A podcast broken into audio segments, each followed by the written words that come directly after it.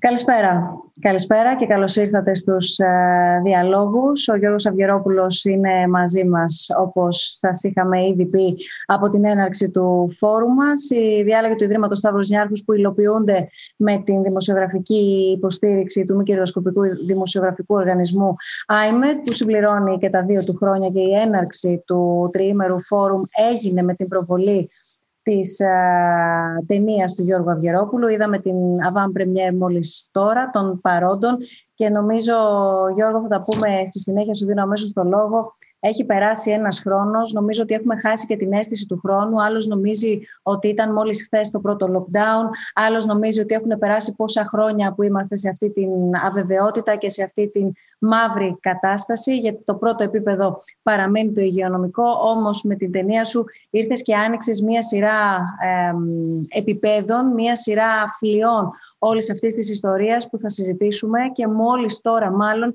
θα ανοίξει και η δημόσια συζήτηση για όλα αυτά τα οποία συμπαρασύρει η υγειονομική κρίση.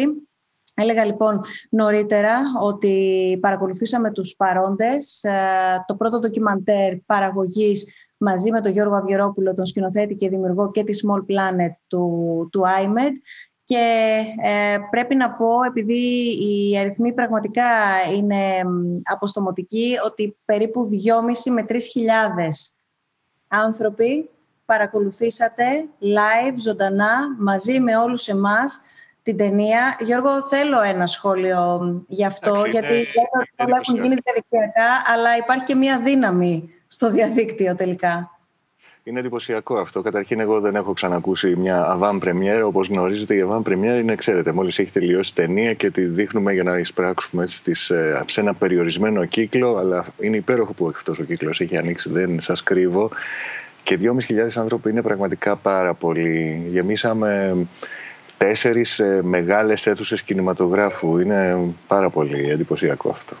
Ε, Αισθάνομαι συγκινημένος γι' αυτό, δεν σας, δεν σας κρύβω, και ε, το πρώτο που θα ήθελα να κάνω, αυτό που μου έρχεται στο μυαλό, είναι να σας ευχαριστήσω όλους, ειλικρινά, τους ανθρώπους που το είδαν, ε, και βεβαίως ε, εσένα, το Στρατή, ε, την Αναστασία από τη Small Planet και κάθε έναν από όσους συνεργάστηκαν σε αυτό το project ξεχωριστά. Μικρότερη ή μεγαλύτερη συμβολή ε, ήταν καθοριστική στην, ε, στην εξέλιξη, να το πω έτσι, αυτής της, ε, της ταινίας. Τους ευχαριστώ όλους, υπέροχοι επαγγελματίες, λαμπρά μυαλά, υπέροχα. Ε, είναι από τις στιγμές που δημοσιογράφοι μεταξύ τους και ταυτόχρονα δημόσια χαμογελούν, γιατί έχει υπάρξει μια ωραία συνέργεια. Έτσι νόμιζω κι εγώ. Ε, και εντάξει, εγώ μιλούσα τώρα για πόσα ήταν, για, για, πάνω από, για περίπου μια μισή ώρα τέλος πάντων. Ε, νομίζω πως θα έχει πολύ μεγάλο ενδιαφέρον η συζήτηση που θα ακολουθήσει, γιατί όπως είπες και εσύ, φαίνεται, φαίνονται αιώνες από το πρώτο lockdown, ε, σαν να έχουν περάσει πάρα πολλά χρόνια. Ε, υπάρχει ένας πολύ πυκ, πυκνός χρόνος, ο οποίος πραγματικά κυλά διαφορετικά, εγώ αυτό το νιώθω δηλαδή.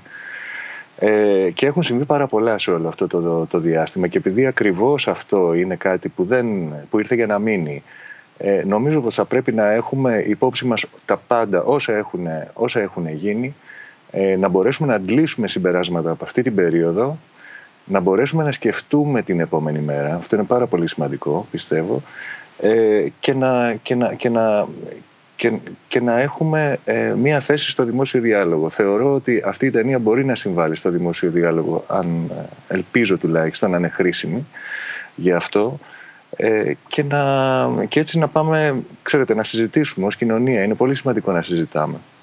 Δεν συζητάμε. Δεν συζητάμε, είναι πάρα πολλά αυτά.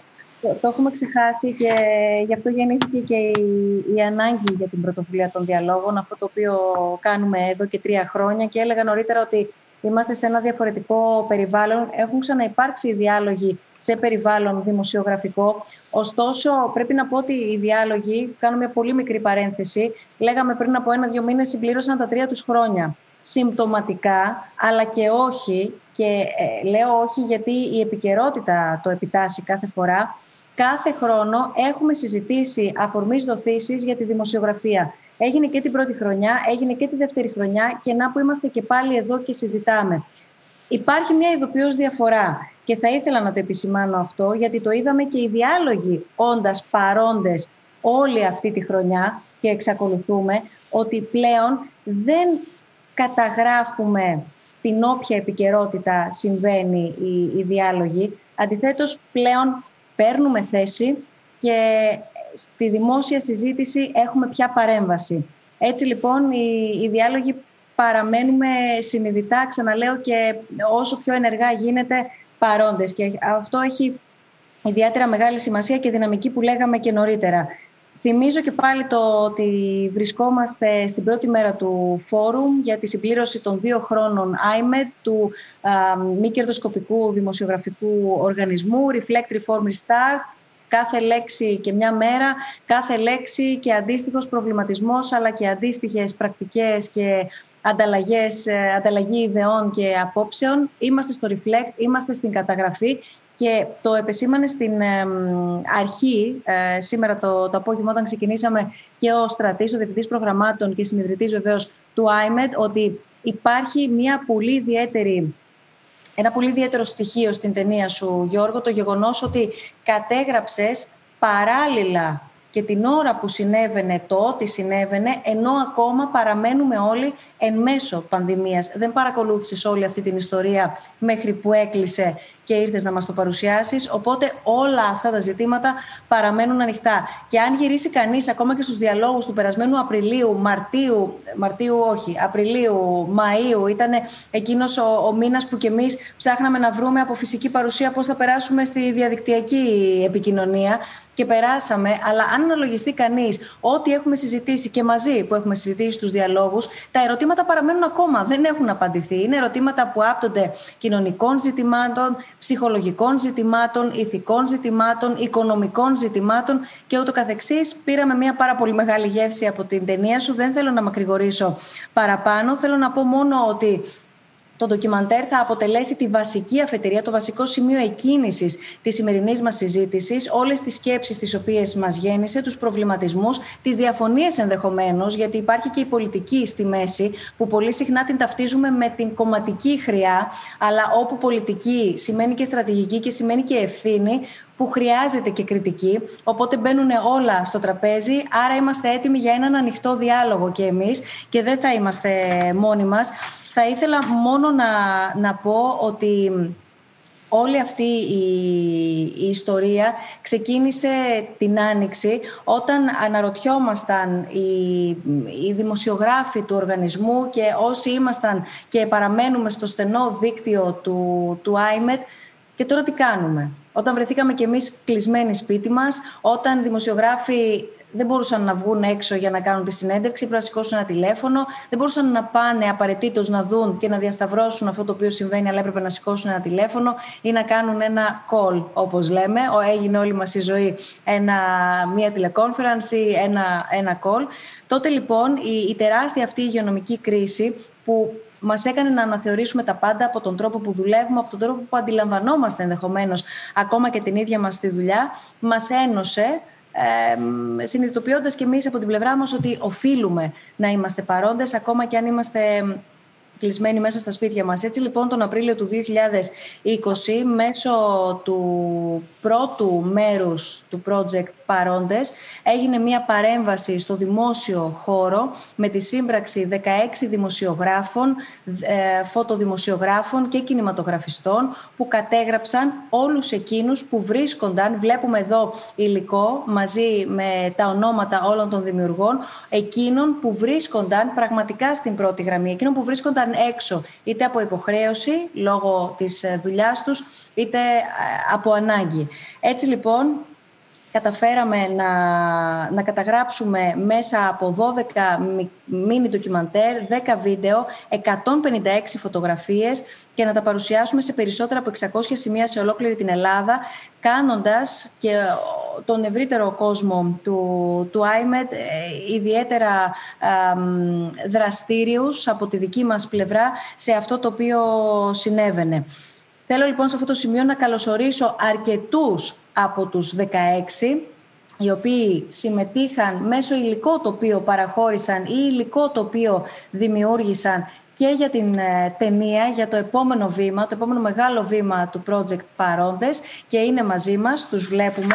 Θα τους παρουσιάσω αμέσως τώρα. Είναι η Σοφία Εξάρχου, σκηνοθέτης, παραγωγός και σεναριογράφος, η Μαριάννα Κακαουνάκη, δημοσιογράφος, ο Γιάννης Κολεσίδης, φωτοδημοσιογράφος, ο Κώστας Κουκουμάκας, δημοσιογράφος, ο Γιώργος Μουτάφης, φωτοδημοσιογράφος, δημιουργός, ο Γιάννης Ντρενογιάννης, δημοσιογράφος, η Αλεξία Τσαγκάρη, ρεπόρτερ και δημιουργός, η Φίβη Φρονίστα, δημοσιογράφος, παραγωγός και βιντεόγραφερ, καθώς επίσης είναι μαζί μας στη συζήτηση η Φένια Χαλά, δημοσιογράφος, παραγωγός από την ομάδα του Γιώργου Αυγερόπουλου και της Small Planet, και η Έλενα Αποστολίδου, δημοσιογράφος, ανταποκρίτρια από τη Θεσσαλονίκη, την πόλη που πόνεσε πάρα πολύ, και βέβαια συνολικά η Βόρεια Ελλάδα έχει ένα δικό της κομμάτι σε όλη αυτή την ιστορία, μαύρο κομμάτι σε αυτή την ιστορία. Επίσης, συνεργάτης του Γιώργου Αυγερόπουλου. Σας καλωσορίζουμε όλους και ευχαριστούμε πολύ για την παρουσία σας σήμερα σε αυτή την συζήτηση που θέλουμε να,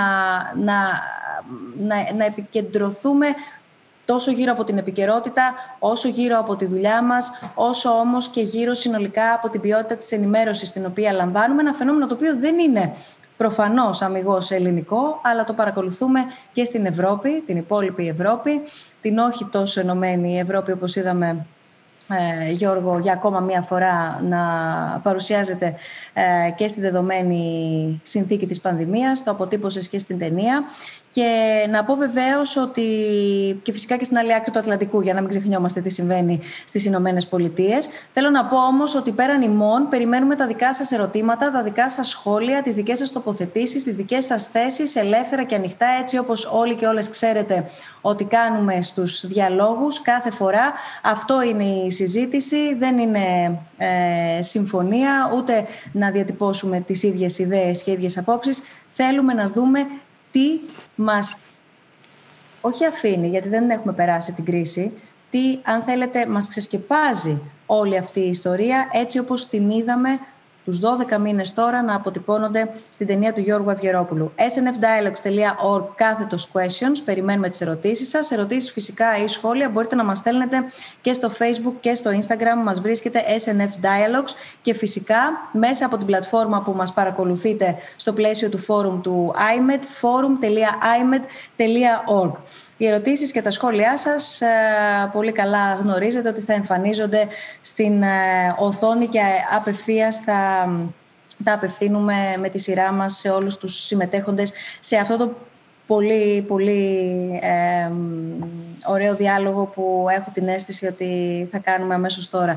Θέλω να ξεκινήσω από σένα, Γιώργο, ε, και να, να σε ρωτήσω, έχοντας πια δημιουργήσει την ταινία και έχοντας ολοκληρώσει και παραδώσει και παρουσιάσει σήμερα στο κοινό που παρακολούθησε το έργο και την ε, συμβολή των παρόντων ή των απόντων, ποιοι ήταν για σένα και ποιοι παραμένουν για σένα οι παρόντες εν μέσω πανδημίας? Κοίταξε, υπάρχει μια έκφραση που λέει για του χρόνου να είμαστε στο μέτρο. Ε, να είμαστε ζωντανοί δηλαδή ακόμα. Ε, νομίζω ότι ε, όσοι είμαστε ζωντανοί ε, αυτή τη στιγμή που μιλάμε, ε, νομίζω πως θα πρέπει να είμαστε παρόντες με όλη μας την, την ύπαρξη, για να μπορούμε να... να παρατηρούμε, να βλέπουμε, ε, να καταγράφουμε, να αντιδρούμε ε, σε, σε όσα γίνονται, ε, αν θέλεις στη μνήμη όλων όσων χάθηκαν ε, εκ μέρους τους. Ε, δεν πρέπει α, αυτή η απώλεια να είναι μια απλή αναφορά από αριθμούς. Ε, και για μένα αυτό ήταν πάρα πολύ σημαντικό, να σας πω την αλήθεια. Δηλαδή συγκλονίστηκα η πρώτη φορά γύρω εκεί στο Νοέμβριο του δύο χιλιάδες είκοσι, όταν η χώρα... Ε, έχασε δύο χιλιάδες ανθρώπους, ξεπέρασε νεκροί τους δύο χιλιάδες από τον κορονοϊό. Ε, σκέφτηκα και μπήκα δηλαδή και έψαξα τους πληθυσμούς, ας πούμε, των νησιών που μου αρέσουν και πηγαίνω, ας πούμε, διακοπές, μικρά νησιά συνήθως, ε, και είδα ότι είχαν, ήταν σαν να, σαν να είχαν χαθεί οι πληθυσμοί του Καστελόριζου, της Ανάφης, της Αστυπάλαιας και της Φολεγάνδρου. Δηλαδή αυτό δεν είναι ε, ελαφρύ, και πόσο μάλλον τώρα που οι νεκροί έχουν ξεπεράσει τους έξι χιλιάδες για ένα πληθυσμό δέκα εκατομμυρίων ανθρώπων σε μια τέτοια χώρα, ε, νομίζω ότι είναι πάρα πολύ σημαντικό αυτό. Δηλαδή, τι θα, είναι, είναι σαν να έχουμε πτώσεις αεροπλάνων, ας πούμε, πάρα πολύ συχνά. Και άμα κάνουμε τις διαιρέσεις, ας πούμε.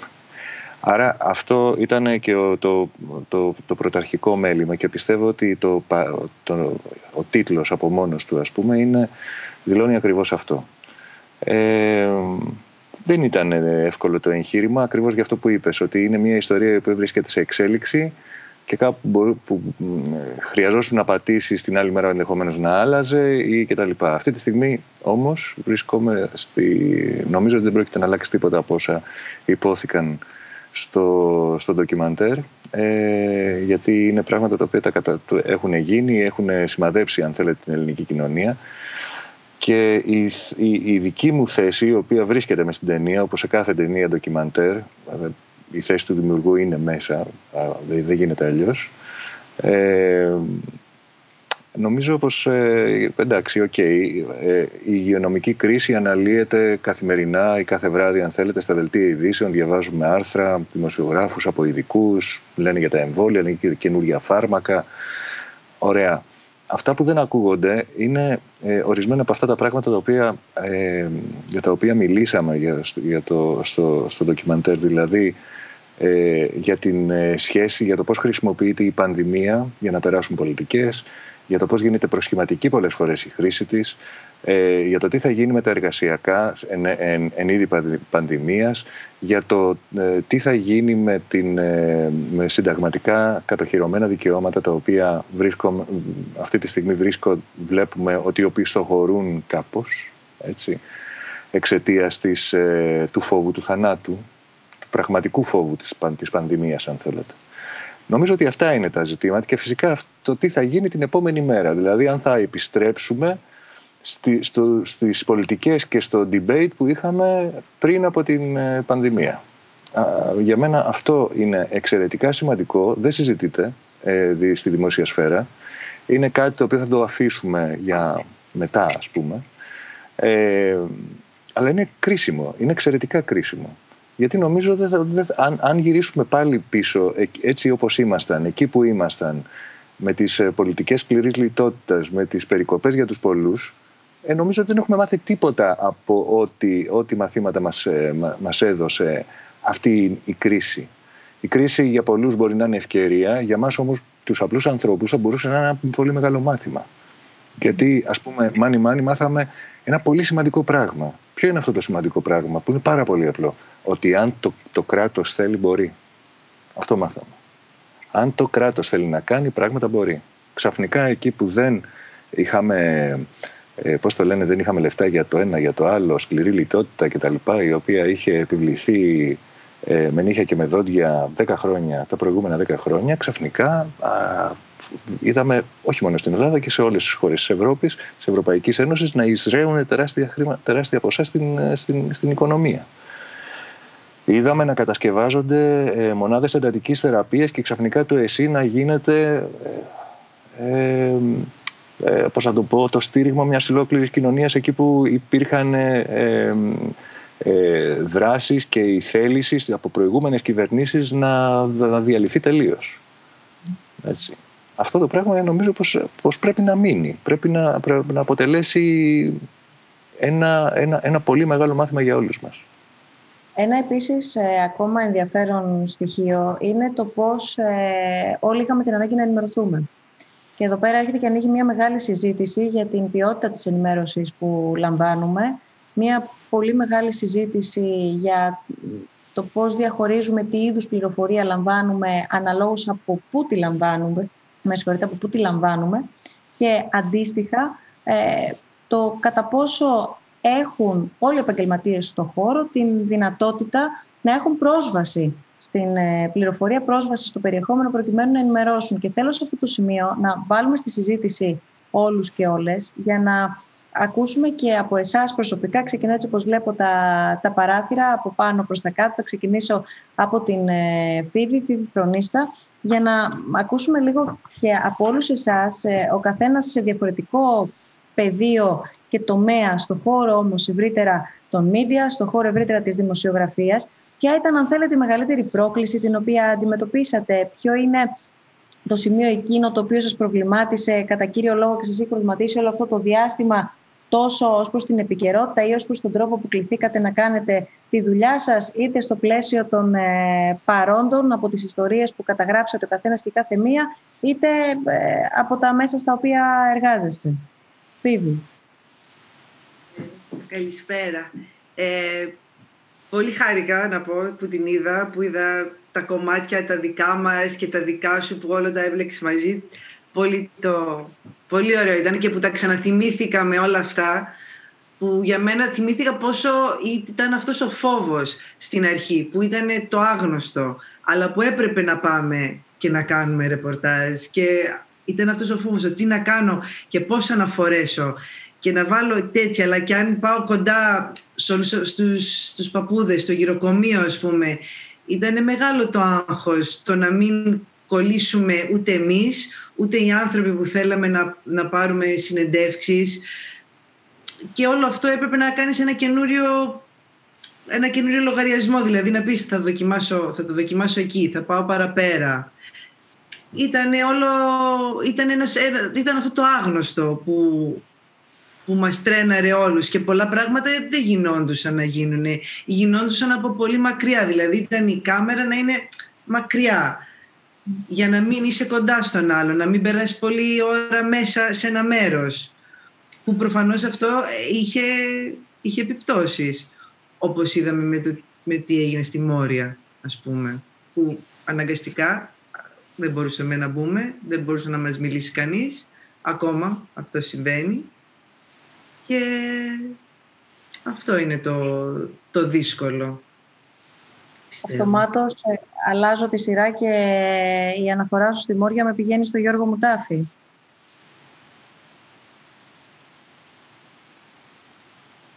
Γιώργο, μας ακούς? Καλησπέρα σας. Και Καλησπέρα. Βρίσκομαι για άλλη μια φορά στη Λέσβο.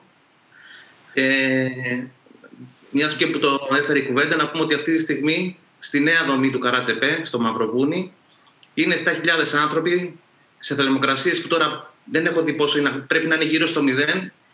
Είναι ουσιαστικά πεταμένοι σε σκηνές πάνω στη θάλασσα. Ε, και δεν νομίζω να μας τιμάει και, και ιδιαίτερα η συγκεκριμένη κατάσταση. Έχοντας όλη αυτή την εμπειρία του προσφυγικού, της μετακίνησης πληθυσμού του δύο χιλιάδες δεκαπέντε του δύο χιλιάδες δεκαέξι, είναι ένα δράμα.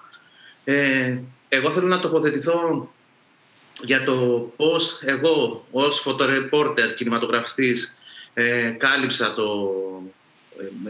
Ε, πήρα μέρος στο συγκεκριμένο έργο του, του Γιώργου του Αυγερόπουλου, ε, και τι εμπόδια είχα. Ε, κυρίως ασχολήθηκα από την αρχή της πανδημίας, όταν ακόμα φτιαχνόντουσαν οι πρώτες COVID κλινικές. Ε, μια μικρή παρένθεση, άμα μου επιτρέψετε, άμα μου επιτρέπετε, θέλω να... να στείλω τη μεγάλη μου αγάπη στους ανθρώπους που αυτή τη στιγμή έχουν βάρδια σε κάποια μονάδα εντατικής θεραπείας ή σε, στα τμήματα επιγόντων περιστατικών ή σε μονάδες αυξημένης φροντίδας. Ε, ειλικρινά, οι άνθρωποι μπαίνουν φορώντας τα μέτρα προστασίας, αυτή την άσπρη στολή του αστροναύτη που λέμε, και βγαίνουν βρεγμένοι, μουσκεμένοι από τον υδρόντα, οκτώ ώρες. Δεν θέλω να τοποθετηθώ για τα εργασιακά τους, αυτά δεν είναι η δουλειά μου, απλά θέλω να σας πω τι είδα, και θέλω να σας υπενθυμίσω ότι ακούγοντας και τον Γιώργο να μιλάει και εσάς, και για την κουβέντα που μετά, για να βοηθήσω την κουβέντα στη συνέχεια, δεν έχει τελειώσει ακόμα, γιατί το κουβεντιάζουμε λες και έχει τελειώσει. Ε, οι πανδημίες ιστορικά έχουν τρεις κύκλους. Τώρα είναι η αρχή του, του, του, του, του τρίτου κύκλου. Πιστεύω ότι τα πράγματα θα γίνουν πολύ πολύ πολύ χειρότερα. Ε, θα ξανατοποθετηθώ αργότερα αν χρειαστεί. Θέλω να ευχαριστήσω πάρα πολύ. Το έργο του Γιώργου τώρα το είδα και εγώ, με άγγιξε. Ε, θυμήθηκα και εγώ στιγμές, μου ήρθανε και εγώ από την οθόνη που το είδα μυρωδιές, έτσι, καταστάσεις δύσκολες. Ε, ως φωτορεπόρτερ δεν είχα κάποιο ιδιαίτερο ε, πρόβλημα στην πρόσβαση, να πάω κάπου, να, να, ε, βγάλω τα, να κάνω τα πλάνα μου, εκτός από κάποιες περιπτώσεις, γιατί ασχολήθηκα και με τη Μόρια, αλλά και όπως είχε πει και ένας κύριος καθηγητής σε ένα σεμινάριο του iMEdD, καμιά φορά, Φίβη, είναι αυτό που λες, καλύτερα να ζητάμε συγγνώμη παρά να ζητάμε άδεια. Έτσι το δούλεψα. Μαριάννα, Μαριάννα Κακαουνάκη. Ε, εγώ ήθελα να πω καταρχήν συγχαρητήρια, Γιώργο, για την ταινία. Ε, εγώ νομίζω ότι ήταν πολύ δύσκολο όλο αυτό το διάστημα να μην είμαστε παρόντες ως δημοσιογράφοι. Συγκεκριμένα, εγώ πέρυσι το Φεβρουάριο, όταν ξεκίνησε όλη αυτή η ιστορία, είχα μόλις πάρει μια άδεια άνευ υποδοχών για να συγκεντρωθώ σε ένα άλλο project και μου φαινόταν αδιανόητο ότι όλο αυτό το πράγμα εκτιλήσεται γύρω μου και εγώ δεν είμαι εκεί. Οπότε επέστρεψα στην εφημερίδα και μέσω των παρόντων μετά μπήκα σε αυτή την ομάδα και καταγράψαμε όσα μας συνέβαιναν. Ε, εννοείται πως υπήρχαν δυσκολίες. Η πρώτη έχει να κάνει με αυτό που είπε η Φίβη, το άγνωστο και ο φόβος που νιώθαμε. Αλλά και όταν αισθάνθηκα πως ξέρω πια πώς να προφυλαχτώ εγώ, συνειδητοποίησα πως πολλοί δεν ήταν εκεί προσβάσιμοι πλέον. Και, και έτσι προέκυψε και η δεύτερη βασική δυσκολία που αντιμετώπισα, ότι πολλές υπηρεσίες, ίσως με αφορμή ή με δικαιολογία τον κορονοϊό, απλά δεν μπορούσαν να τους βρεις πια. Δηλαδή δεν απαντούσαν στο τηλέφωνο ή δεν απαντούσαν στα email. Και θυμάμαι, συμμετείχα σε μια έρευνα με κάποιους Αμερικάνους σε κάτι άσχετο με τον κορονοϊό. Και προσπαθούσα να τους εξηγήσω πως ο υπάλληλος που είχε τα στοιχεία που χρειαζόμασταν δούλευε από το σπίτι, δεν είχε κάνει εκτροπή στο τηλέφωνο, δεν απαντούσε στα email, οπότε ήταν αδύνατον να έχουμε οποιαδήποτε επικοινωνία. Θα επανέλθουμε στο, στο θέμα της προσβασιμότητας, γιατί από τη μία είναι ε, η περίπτωση που περιέγραψες, Μαριάννα, από την άλλη είναι και η περίπτωση λίγο της... Ε, άναρχης διαχείρισης σκόρπιων δεδομένων, τα οποία θα μπορούσαν να συγκεντρωθούν και κάτι να σχηματίσουν σε εικόνα, το οποίο ενδεχομένως να μας είναι χρήσιμο σε όλο αυτό το οποίο είναι πρωτόγνωρο για τον επιστήμονα στο βαθμό που είναι, για τον πολιτικό στο βαθμό που πρέπει να εκπονήσει μια πολιτική, στον δημοσιογράφο που πρέπει να το καλύψει. Είναι πολλά mm. τα, τα, τα επίπεδα τα, τα οποία mm. έχω την αίσθηση κι εγώ σε αυτό το πυκνό χρονικό διάστημα, ότι ήρθανε όλα μαζί στην επιφάνεια. Έλενα Αποστολίδου, στη Θεσσαλονίκη, που είδαμε να, να συμβαίνει ό,τι συνέβη, πώς αποτυπώνεται ο, ο, όλη αυτή η πραγματικότητα την οποία μιλάμε? Καλησπέρα και από μένα. Ε, συγχαρητήρια στον Γιώργο για την εξαίρετη δουλειά του και σε όλους όσους συμμετείχαν. Ε, ήταν ε, ιδιαίτερα δύσκολες οι συνθήκες. Το μεγαλύτερο μέρος για μένα της συμμετοχής μου στο ντοκιμαντέρ του Γιώργου Αυγερόπουλου έγινε κατά το δεύτερο κύμα της πανδημίας, το οποίο υπήρξε σφοδρό για τη Θεσσαλονίκη. Ε, έγιναν δηλαδή τα γυρίσματα μέσα σε κλίμα φόβου, αγωνίας, της αρρώστιας και του θανάτου, όπως ακούσαμε και στο ντοκιμαντέρ. Ο ιός ήταν κοντά στα σπίτια μας, αλλά και το, ο θάνατος των ασθενών είχε πια τα ονόματα γνωστών και συγγενών μας. Ε, εγώ θα έλεγα πως ε, ήταν πολλές και δύσκολες ε, οι συνθήκες, αλλά νομίζω ότι μου άρεσε πάρα πολύ αυτό που είπε η Μαριάννα, ότι το πιο δύσκολο θα ήταν ίσως να μην ήμουν ε, μέρος της καταγραφής αυτών των στιγμών που ζούμε. Και επίσης ε, θεωρώ πως είναι και μια πρόκληση, γιατί αν οι επιστήμονες της υγείας αγωνίστηκαν όλο αυτό το διάστημα για να μάθουν πώς να αντιμετωπίσουν την πανδημία, οι δημοσιογράφοι νομίζω αγωνιστήκαμε για να μάθουμε πώς να παρουσιάσουμε αυτή την κατάσταση. Οι δυσκολίες ήταν πολλές και δεν ήταν μόνο στην πρόσβαση στις πηγές.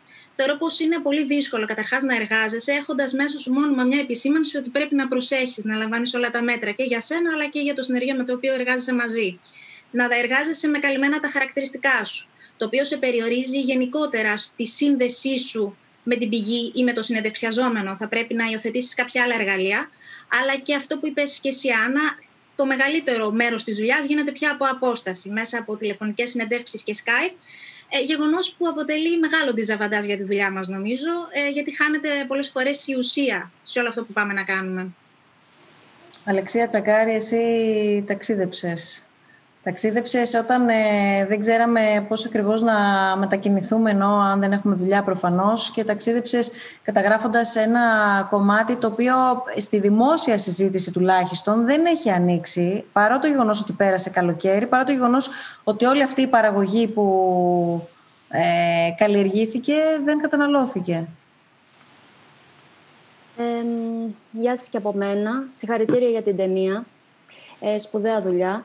Ε, εγώ πριν απαντήσω σε αυτό που με ρώτησες, ε, να πω ότι η πρώτη μου επαφή με την πανδημία ήρθε, ήρθε από την πολύ αρχή και ήρθε σε αυτή την περιοχή που, ε, στην Ηλία και στην Αχαΐα, γιατί μαζί με μένα και πηγαίνοντας να κάνω ένα τελείως διαφορετικό θέμα και μην γνωρίζοντας τίποτα για την πανδημία, ε, ταξίδευε και το πούλμαν από τους Αγίους Τόπους, οπότε φτάνοντας στην περιοχή ε, έφτασε μαζί μου και το πούλμαν με τα κρούσματα, με τους ανθρώπους που νοσούσαν και δεν ήξερα πού να απευθυνθούν, οπότε από πολύ κοντά και σε μια πολύ κλειστή μικρή κοινωνία έζησα όλο αυτό το άγχος, την αβεβαιότητα, ε, την ανασφάλεια και πού πάμε τώρα και πού απευθυνόμαστε και πώς προστατευόμαστε και ένα mini lockdown που επιβλήθηκε στην περιοχή από τις πρώτες κιόλας ημέρες.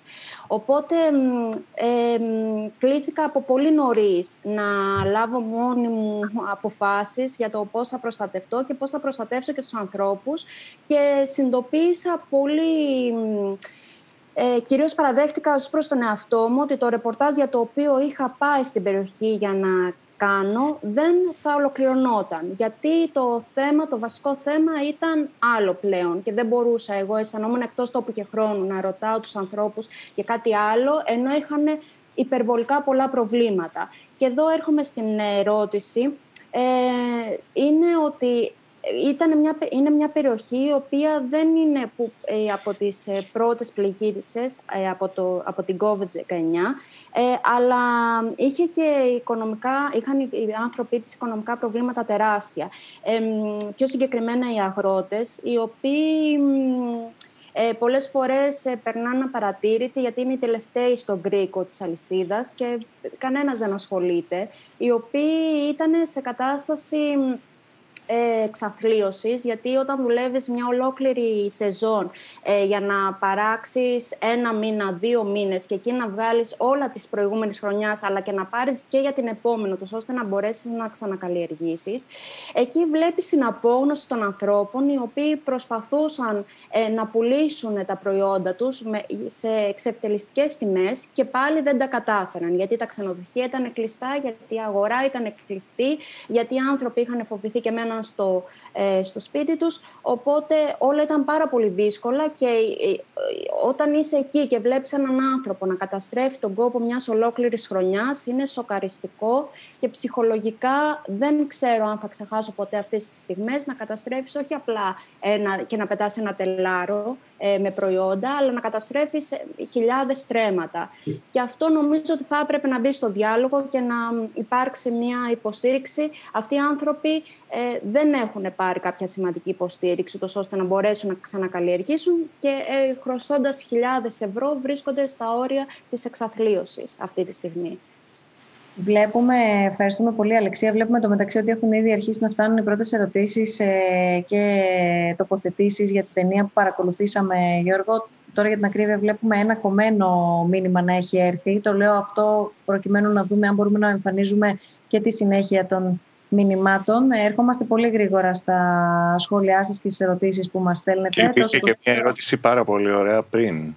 Θα την, θα, αφού τοποθετηθούν όλοι οι συνάδελφοι θα την ξαναδούμε την ερώτηση. Θέλω να έχουν όλοι όμως λόγο. Κώστας Κουκουμάκας. Καλησπέρα και από μένα. Ε, συγχαρητήρια Γιώργο, ήταν πολύ ωραία η δουλειά, πολύ όμορφη και ουσιαστική. Ε, έχω ως ένα σχόλιο πρώτο που θέλω να κάνω είναι κάτι που ανέφερε λίγο ε, η Μαριάννα νωρίτερα. Η πρόσβαση σε αυτό που λέμε στις πηγές. Υπάρχει μια γενικότερη επίκληση σε μια κατάσταση έκτακτης ανάγκης τον τελευταίο ένα χρόνο σε όλα. Ε, οι αρχές, οι δημόσιες υπηρεσίες αρνούνται ή εξαφανίζονται ώστε να λογοδοτήσουν απέναντι σε εμάς και δεν το λέω με την έννοια της ανάκρισης, να μας βοηθήσουν να, να, να αντλήσουμε στοιχεία με μόνιμη επίκληση ε, της έκτακτης κατάστασης. Υπάρχουν συμφωνίες, δημόσιες συμβάσεις οι οποίες λαμβάνονται και δεν ανακοινώνονται ή δεν δημοσιεύονται πουθενά. Υπάρχουν κρούσματα καταγεγραμμένα ή μη, με διπλό ή τριπλό ή μονό τρόπο στη Βόρεια Ελλάδα, που ποτέ δεν μαθαίνουμε ποια είναι η συνέχεια αυτής της ιστορίας.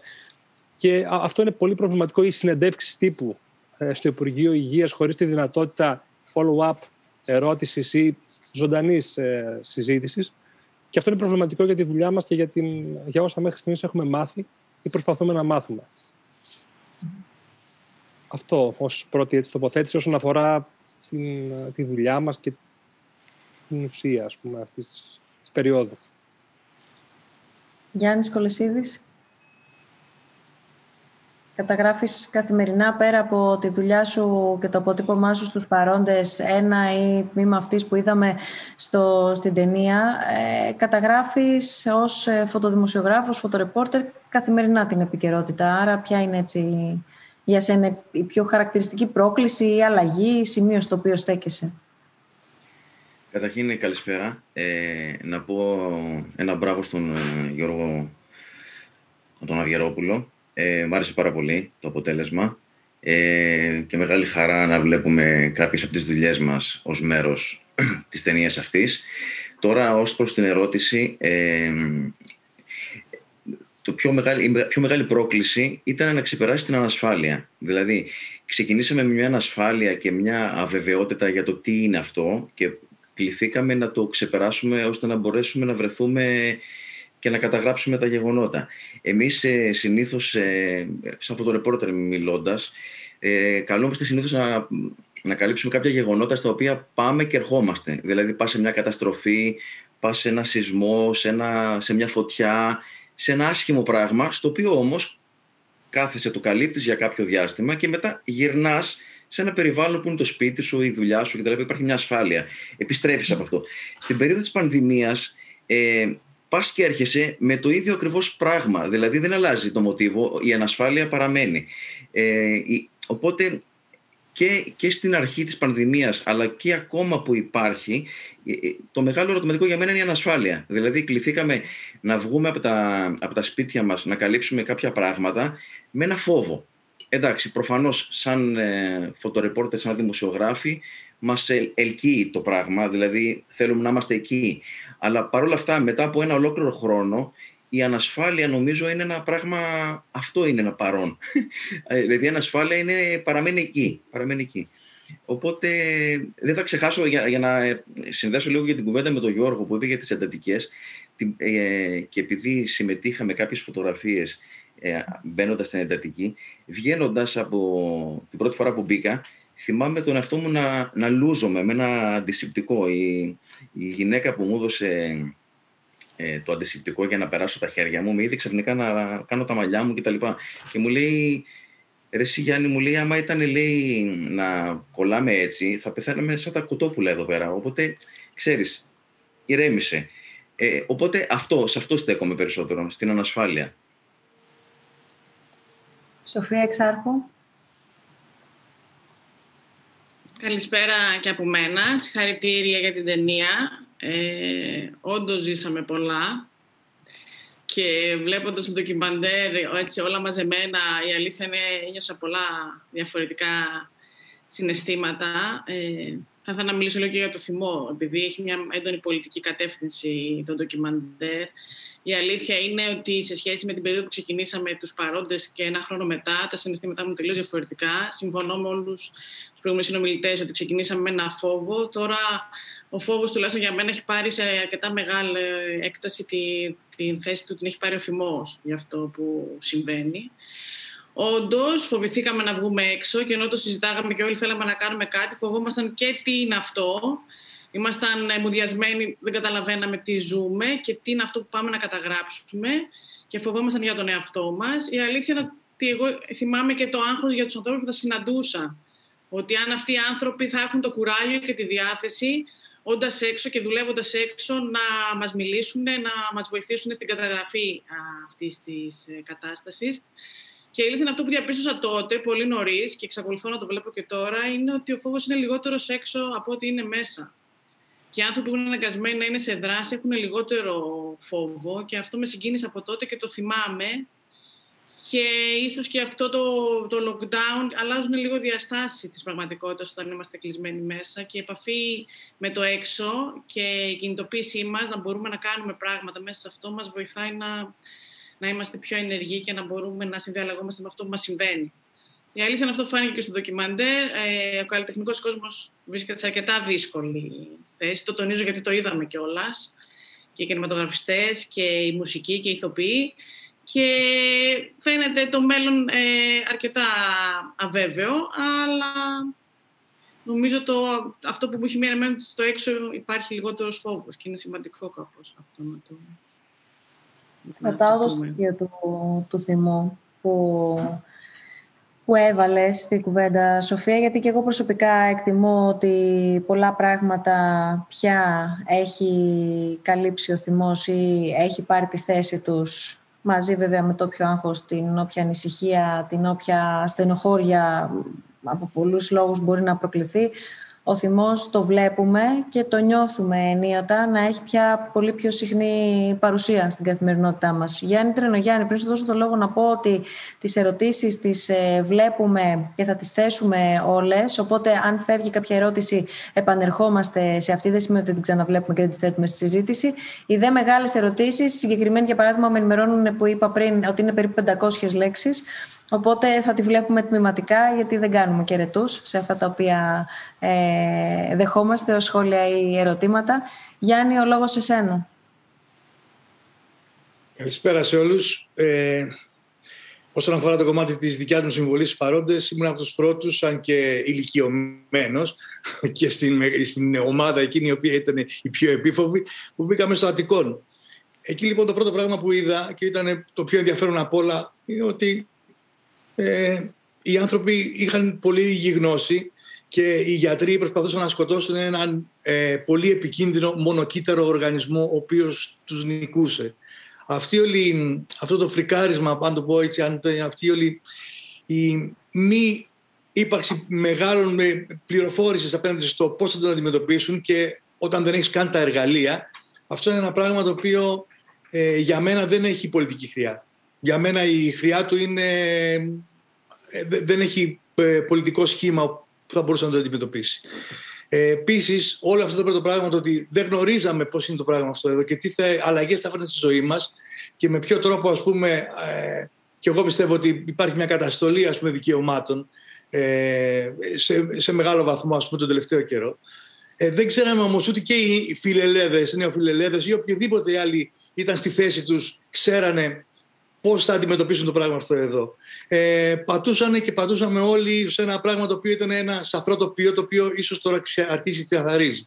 Τώρα, όσον αφορά το ντοκιμαντέρ του Γιώργου, ήταν, ε, ένα, είχε μια χρειά πολιτική δικής του άποψης, ήταν περισσότερο ε, αντικυβερνητικό, ήταν, αν το έλεγα, νεοφιλελευθερισμός, νεοφιλελευθερισμός και πανδημία, θα το έβαζα εκεί πέρα.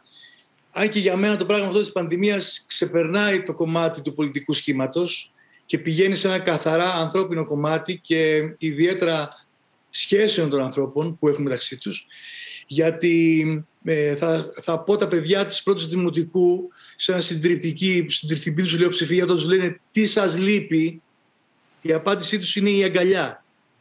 Ε, Αυτό όμως το πράγμα, δηλαδή ότι σαν άνθρωποι έχουμε χάσει ε, το κομμάτι της επαφής και μαζί με αυτό χάνουμε και κομμάτια των δικαιωμάτων μας που έχουμε, μαζί με αυτό χάνουμε. Πολλοί άνθρωποι δεν έχουν να φάνε και χάνουν την αξιοπρέπειά τους, τον αυτοσεβασμό τους, μπαίνουν σε ε, ατραπούς οι οποίες δεν είχαν πάει ποτέ τους.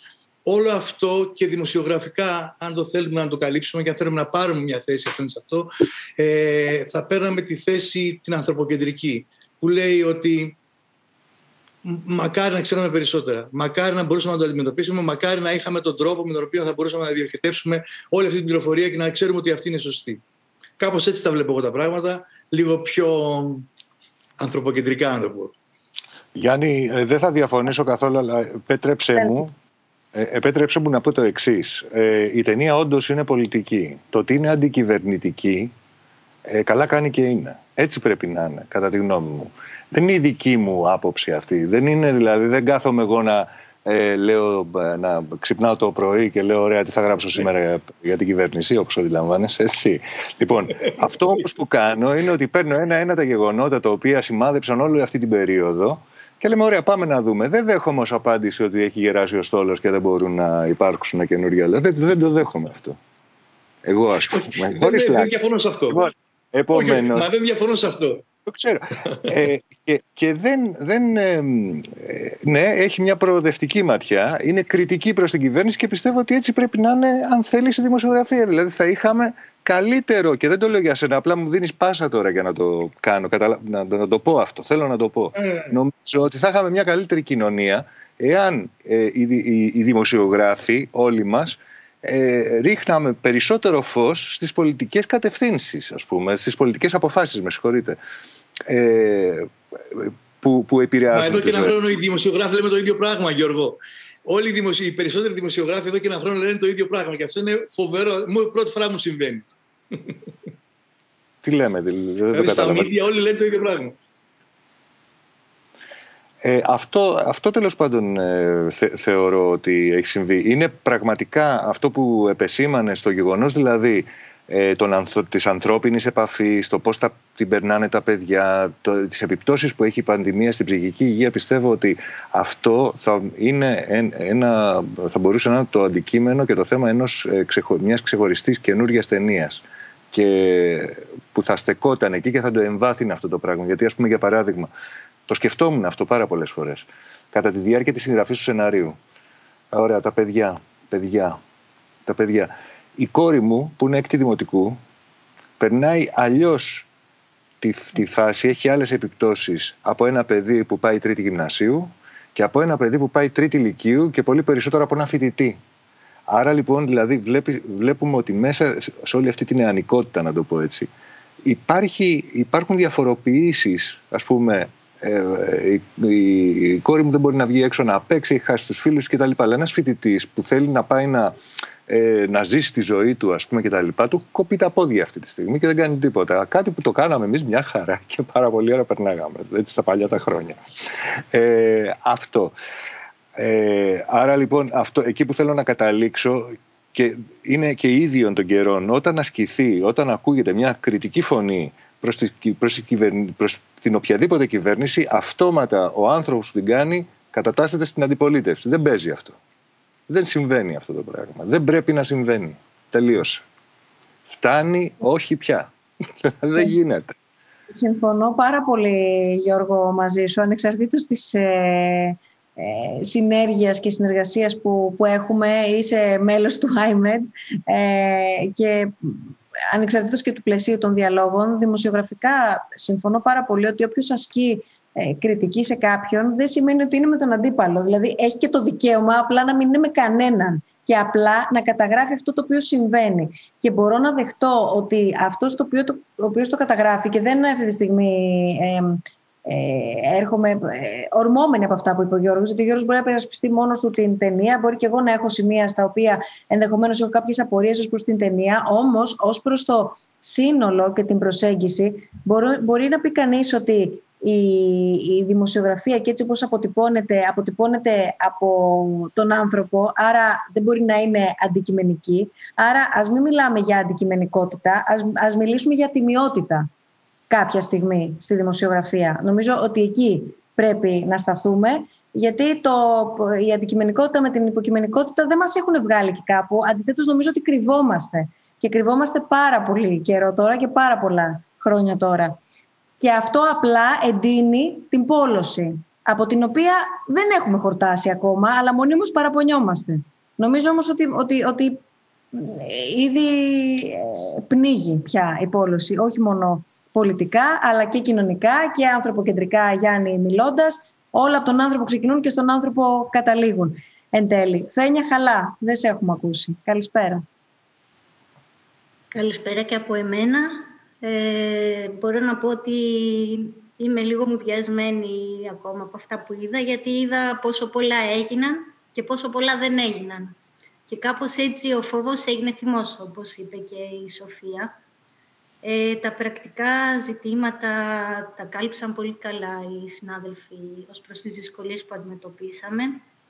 Εγώ αυτό που θα πω είναι λίγο σε ένα άλλο πλαίσιο. Αυτό που ήταν η έννοια μου, καθώς ήταν κάτι πρωτόγνωρο για όλους, ήταν να ενημερωθώ, να διαβάσω όσο πιο πολύ μπορώ, για να μπορέσω να αρχίσω να στέκομαι κριτικά απέναντι και στις πολιτικές και στις αποφάσεις και στα μέτρα, γιατί δεν είμαστε επιστήμονες, ε, υπάρχουν ειδικοί. Πρέπει όμως να μπορούμε να ρωτάμε. Είναι η δουλειά μας να ρωτάμε και να αμφιβάλλουμε και να αμφισβητούμε. Αυτό είναι το ένα σκέλος.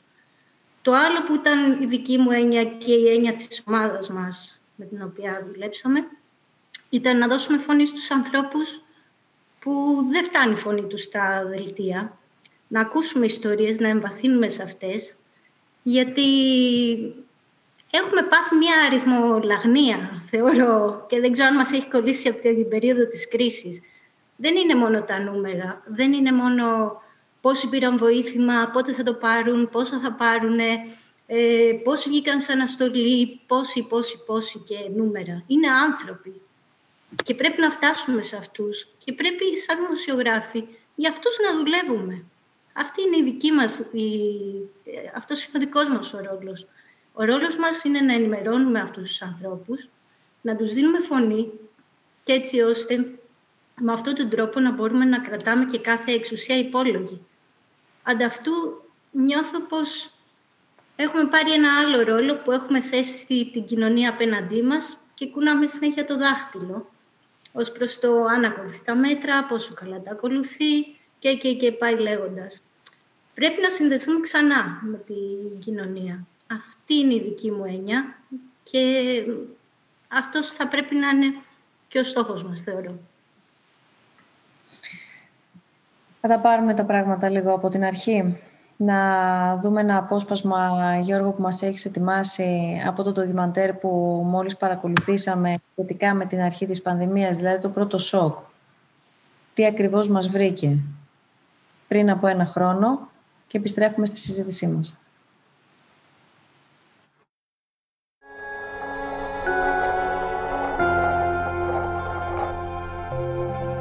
Στα δημόσια νοσοκομεία, γιατροί και νοσηλευτικό προσωπικό έδιναν τη δική τους μάχη. Με ελάχιστα εφόδια απέναντι στον άγνωστο εχθρό.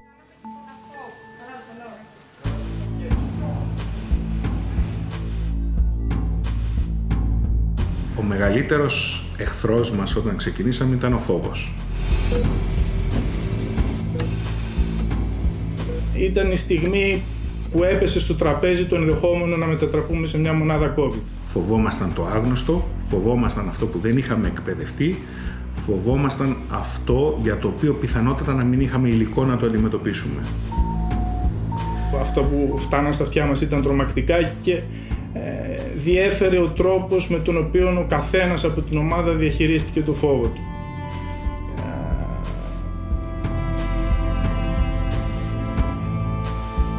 Έφταναμε το βράδυ και μοιραζόμασταν τις μάσκες. Δηλαδή είχα προσωπικό και δεν είχα μάσκα να μπω μέσα να βοηθήσω τον ασθενή. Υπήρχαν κάποιοι που λέγανε δεν με ενδιαφέρει, έχεις δεν έχεις γάντια, θα μπεις μέσα και θα πιάσεις τον άρρωστο χωρίς γάντια. Το οποίο μπορεί να είναι ηρωικό, αλλά είναι και ηλίθιο. Το προσωπικό να φοβάται, να έχουμε καυγάδες. Δηλαδή στην πρώτη γραμμή άρχισε η διάσπαση. Δεν υπάρχει χειρότερο πράγμα.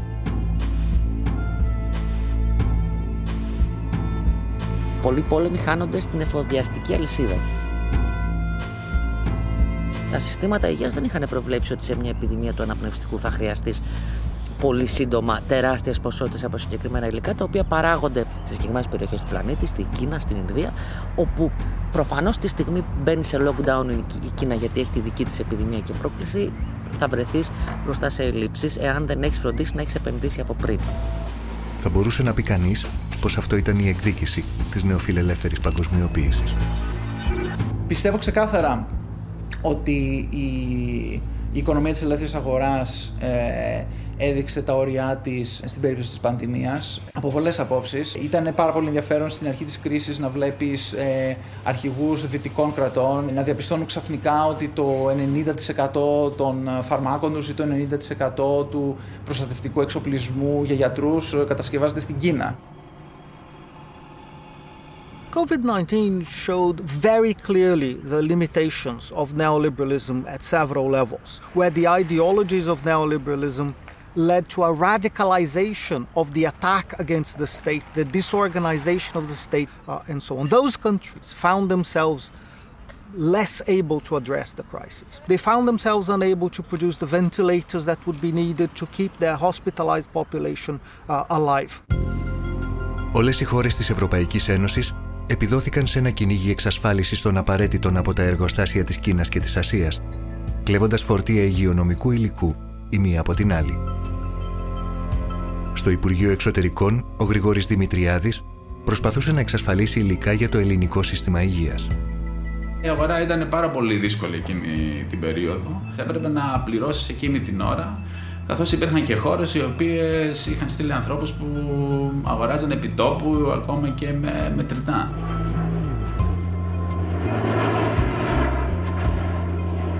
Και χρειάστηκε σε κάποιες περιπτώσεις ακόμα και να ακυρώσουμε πτήση, έτσι ώστε να εξασφαλίσουμε ότι οι στάσεις, τη χώρα που θα γινόταν η στάση, θα ήταν ασφαλής. Γιατί υπήρχαν και περιπτώσεις όπου σε άλλες χώρες συνέβη να κρατηθούν εκεί. Η ευρωπαϊκή αλληλεγγύη είχε πάει περίπατο. Η κάθε χώρα κοίταξε πρώτα το συμφέρον της.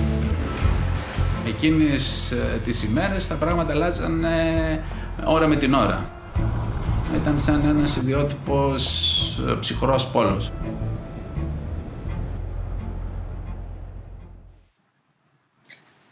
Ένα πολύ βασικό ερώτημα είναι η αφήγηση όλης αυτής της κατάστασης πρωτίστως, και μετά θα μπούμε βεβαίως και στην επιλογή του ποιον ρωτάς, τι τον ρωτάς. Είπε η Φένια πριν ότι πρέπει να ξέρεις κάποια πράγματα για να ξέρεις και τι να ρωτήσεις, γιατί ε, είπε και ο Γιάννης πριν ότι πήγαμε σε μια μονότονη ε, ενημέρωση, αλλά δεν ξέρω αν ακούσαμε πολυφωνία. Παραφωνίες πάντως υπήρξαν και επικίνδυνες κάποιες φορές, υγειονομικά μιλώντας τουλάχιστον και ακούγοντας και τους υπόλοιπους επιστήμονες, προβαλλόμενους ωστόσο από δημοσιογράφους. Άρα, για να συγκεκριμενοποιήσω το ερώτημά μου, και έχει έρθει και μια σχετική ερώτηση, αν μπορούμε να την ξαναδούμε, παρακαλώ, την είδαμε και πριν, την, την, την αρχή της πανδημίας, όταν ε, δηλαδή οι επιπτώσεις, ε, ε, οι επιδόσεις τόσο στην Ελλάδα όσο και στο εξωτερικό καταγράφονταν με τον πλέον δραματικό τρόπο.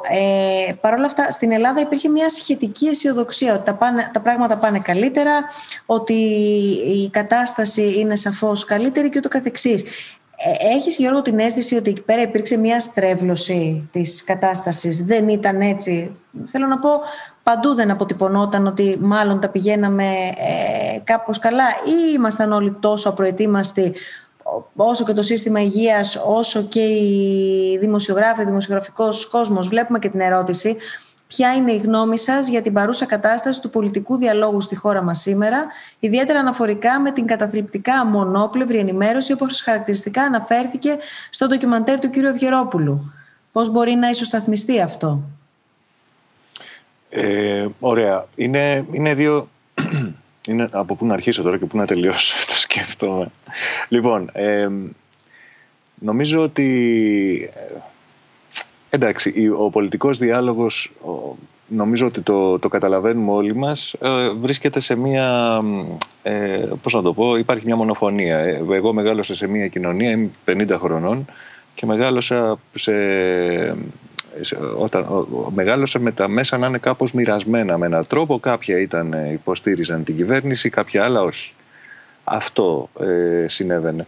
Ε, και πλέον βλέπουμε ότι... Για να μην πάμε μακριά, ας πάμε για, ξέρω, για, για, για χθες. Ας μιλήσουμε για χθες ή για προχθές. Ε, εγώ θα, ήμουνα, ε, πιο, θα αισθανόμουν πιο καλά αν άκουγα περισσότερες κριτικές φωνές από τους δημοσιογράφους σε σχέση με τους χειρισμούς της κυβέρνησης, ας πούμε, για παράδειγμα. Ε, δεν μπορώ να καταλαβαίνω για ποιο λόγο κόβεται η χώρα στα δύο. Ε, πέφτοντας, έπεσε πολύ χιόνι, σύμφωνοι. Okay. Και τι, το κλείνουμε από νωρίς, ε, ε, την εθνική οδό για... Ε, για, για, με τη δικαιολογία ότι να μην υπάρξει κάποιος ε, κίνδυνος, ε, κάποιον οδηγό. Αυτό είναι εντάξει δηλαδή? Δηλαδή αν, δεν ξέρω, μου, μου κάνει πάρα πολύ μεγάλη εντύπωση και μαθαίνουμε τώρα ότι ε, υπάρχει μια κατάσταση όπου έπρεπε να, ε, πώς να το πω, να, να, να, να γλιτώσει ο, ο, ο, ο ανάδοχος του έργου, ο ανάδοχος τέλος πάντων του, του αυτοκινητοδρόμου, το βρήκα, να, γλι, να γλιτώσει από το μεγάλο κόστος του, του εκχιονισμού που θα υπήρχε, και προσπαθώντας έτσι να κρατήσει το δρόμο ανοιχτό. Τέλος πάντων, θέλω να πω ότι το κράτος είναι εδώ για να προστατεύει τους πολίτες του. Να τους αφήνει να μετακινούνται ελεύθερα, να, τους, ε, να φροντίζει να έχουν καλή, καλή υγεία, καλό σύστημα υγείας, καλή παιδεία κτλ. Αυτό πρέπει να κάνει ένα κράτος για τους πολίτες, και δεν καταλαβαίνω πώς προληπτικά, ας πούμε, ε, κλείνει ένας δρόμος για να ε, κάνουμε μία χάρη, ας πούμε, σε έναν ιδιώτη, προκειμένου να μην ε, πληρώσει το κόστος που θα έπρεπε να πληρώσει. Και θέλω να μείνω λίγο στους αυτοκινητόδρομους, Ε, είναι εντυπωσιακό το γεγονός ότι αυτό είναι μια μπίζνα χωρίς ρίσκο. Κανένα. Συμβαίνει στους αυτοκινητόδρομους και συμβαίνει και στις ιδιωτικές εταιρείες νερού. Είναι Έλα, εντυπωσιακό. Εδώ, α, ακού, ακούσαμε και στο ντοκιμαντέρ, στο σημείο που το αναφέρεις, Γιώργο, να λέει η, η κυβέρνηση από την πλευρά της, διαστόματος κ. Σκέρτσου, αν θυμάμαι καλά, τον κ. Σκέρτσου ρωτάς, να λέει ότι το κράτος οφείλει να αποζημιώσει όποιον. Όχι, να μάλλον, ναι, ναι, ναι. Όχι να του καλύψει τα κέρδη όμως. Όχι να του καλύψει τα κέρδη που έχασε. Γιατί αυτό είναι γραμμένο στο συμβόλαιο. Και δεν είναι γραμμένο. Το, το, το συμβόλαιο δεν φτιάχτηκε με αυτή την κυβέρνηση, φτιάχτηκε με την προηγούμενη. Δηλαδή, αντιλαμβάνεστε. Είναι μία, δηλαδή, πέστε μου, ποιος από τον ιδιωτικό τομέα ε, είναι ένας άνθρωπος χωρίς ρίσκο. Ε, κάποιος που είχε ένα μαγαζί, ας πούμε, και εγώ παιδί, παιδί της ελεύθερης αγοράς είμαι. Ωραία, αντιμετωπίζω ένα ρίσκο. Κάνω κάτι, μπορεί να μην πάει καλά, χάνω τα λεφτά μου, τέλος. Έτσι. Ε, πείτε μου μια δουλειά που δεν έχει ρίσκο. Κι όμως υπάρχουν οι αυτοκινητόδρομοι και υπάρχουν και οι ιδιωτικές εταιρείες νερού. Ακριβώς το ίδιο σκεπτικό είναι και στις δύο περιπτώσεις, ότι ε, γράφεται στο συμβόλαιο ότι αν η κατανάλωση νερού, για παράδειγμα, πέσει κάτω από αυτό το σημείο, θα μου καλύψετε Το, το κέρδος που έχασα, και ταυτόχρονα το ίδιο με τους αυτοκινητόδρομους. Λοιπόν, αυτό, ας πούμε, είναι μια στρέβλωση. Και νομίζω πως αυτό το καταλαβαίνει οποιοσδήποτε έχει, ασχολείται με την, με την αγορά, να το πω έτσι. Λοιπόν, ε, τώρα πώς μπορεί να, να, να, να αντιστρέψουμε τη μονοφωνία, να το πω έτσι. Νομίζω ότι, ε, ότι εμείς οι ίδιοι οι δημοσιογράφοι έχουμε μια ευθύνη σε αυτό. Αντιλαμβάνομαι πάρα πολύ και έχω δουλέψει σε εργοστάσιο παραγωγής ειδήσεων. Έτσι. Έχω δουλέψει. Ξέρω πώς είναι να σου λένε ε, στις, ε, στη μία η ώρα το μεσημέρι κάνε μια έρευνα να παίξεις το βράδυ. Στις, έτσι, στη μία η ώρα το μεσημέρι να κάνεις μια έρευνα να παίξει το βράδυ. Ανοίγει για να, ναι. Ανοίγει για να αντιλαμβανόμαστε όλοι, νομίζω, αυτό το οποίο λες. Ανοίγει και να... Ανοίγει, αν μου επιτρέπεις, και ένα άλλο κεφάλαιο εδώ πέρα, στο ότι υπάρχουν ε, ε, οι δημοσιογράφοι της πρώτης γραμμής που θα εκτεθούν, που θα βγουν, που θα πρέπει να πάνε να καλύψουν το θέμα, που ε, ε, δεν θα έχουν το περιθώριο να το προτείνουν ή να το, ε, αν θέλεις, ε, επιλέξουν. Θα πρέπει να βγουν εκεί έξω γιατί συμβαίνει, όπως και να έχει. Και υπάρχει και μια πυραμίδα. Συμφωνώ, γύρω συμφωνώ, συμφωνώ, συμφωνώ, συμφωνώ και μέχρι και στο κόμμα. Συμφωνώ μέχρι και στο κόμμα και αντιλαμβάνομαι και το φόβο του ανθρώπου που ενδεχομένως να συγκρουστεί με, την, με τον αρχισυντάκτη του και να μείνει άνεργος κτλ. Έτσι, το αντιλαμβάνομαι απολύτως αυτό το πράγμα.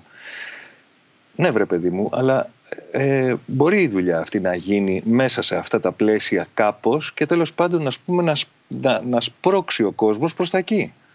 Δηλαδή, ε, δεν είναι δυνατόν να όλα τα μέσα να αναπαράγουν, δεν είναι δυνατόν πραγματικά όλα τα μέσα να αναπαράγουν ότι ε, γέμισε η Αθήνα αφίσες του Λιγνάδη και να μαθαίνουμε σήμερα ότι ε, δεν υπήρχαν, υπήρχε μόνο μία αφίσα του Λιγνάδη κολλημένη στην οδό Τάδε στα Χανιά και κανένας απολύτως να μην έκανε τον κόπο να βγει στα Εξάρχεια να βρει αυτές τις αφίσες. Αυτό μου κάνει τεράστια εντύπωση. Τεράστια. Δηλαδή, θέλω, γι' αυτό λοιπόν, δεν λέω, λέει ο κόσμος, αλήτες ρουφιάνοι. Εγώ λέω, δεν λέω αυτό. Λέω ότι υπάρχει, υπάρχουν πάρα πολύ καλοί δημοσιογράφοι έξω. Μπορούν αυτοί οι άνθρωποι να, να έχουν φωνή, μπορούν να σπρώξουν με έναν τρόπο προς τα πράγματα προς μια κατεύθυνση.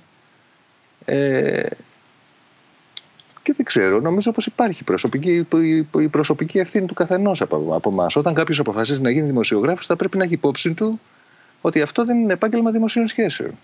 Και θα Συνολικά. πρέπει να είναι έτοιμος να αναλάβει τα ρίσκα του.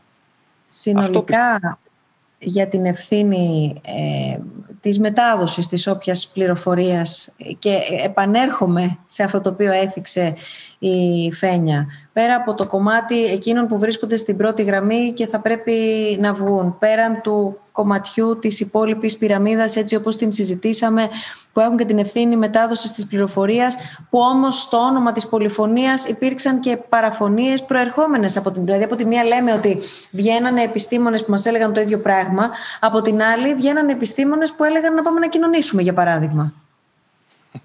Εδώ πέρα λοιπόν η απάντηση ποια είναι? δεν καλώ αυτήν την περίπτωση ή μπορώ να την αντιμετωπίσω αυτή την περίπτωση και την κάθε περίπτωση. Άρα πόσο δε μάλλον τα πάμε σε μια λίγο πιο επιστημονική συζήτηση. Είναι όλοι ικανοί να κάνουν μια δημοσιογραφικά επιστημονική συζήτηση? Γιατί είναι όλοι εκείνοι οι οποίοι μπήκαν στα σπίτια μας και όλους εκείνους τους οποίους όλοι μας παρακολουθήσαμε προκειμένου να αποφασίσουμε τι θα κάνουμε στη ζωή μας, προκειμένου να αποφασίσουμε αν θα εργαστούμε όσο είχαμε την επιλογή βεβαίως.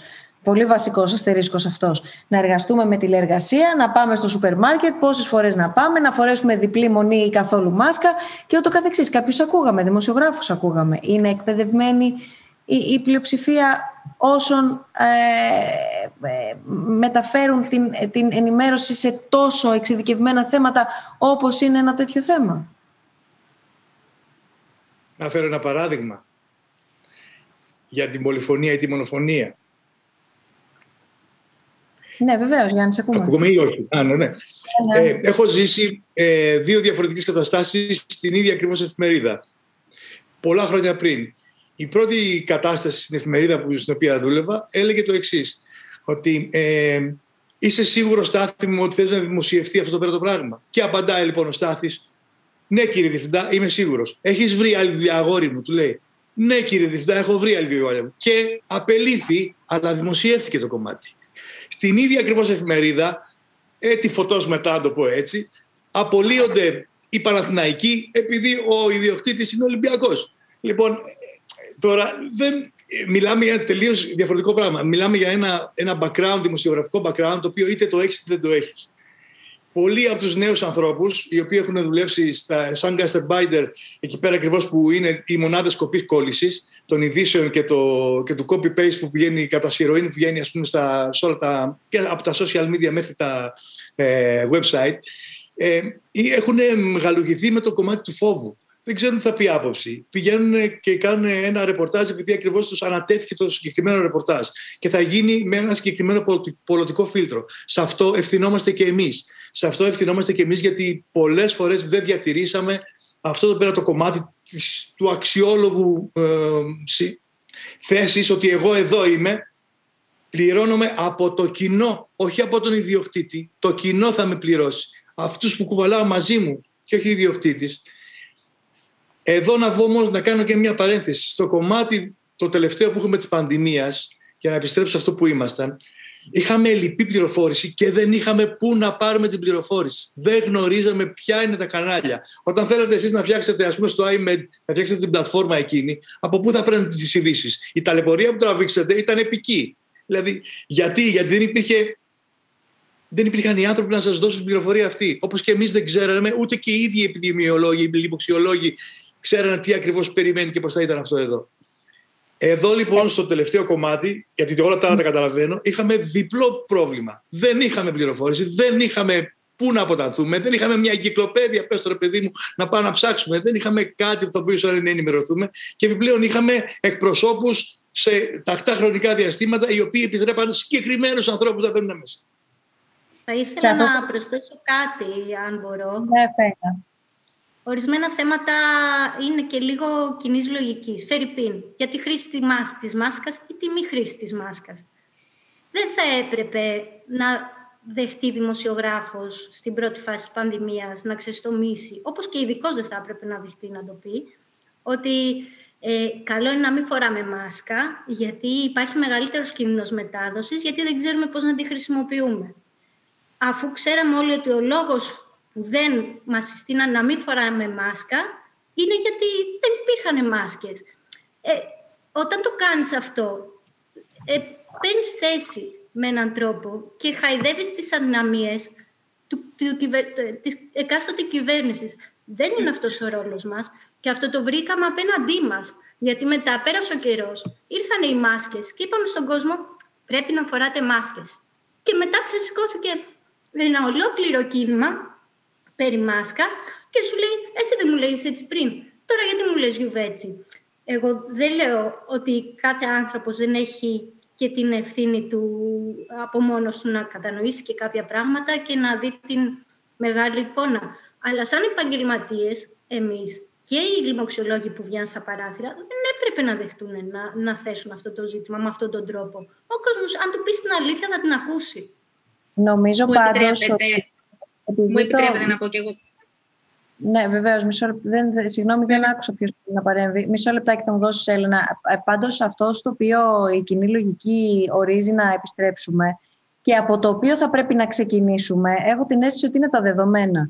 Αυτό το οποίο ανέφερε νωρίτερα ο, ο Γιάννης. Είτε πρόκειται για τους ειδικούς που έχουν και θα πρέπει να έχουν τον πρώτο λόγο, είτε πρόκειται για τους δημοσιογράφους που είναι ουσιαστικά το όχημα μετάδοσης της διασταυρωμένης πληροφορίας.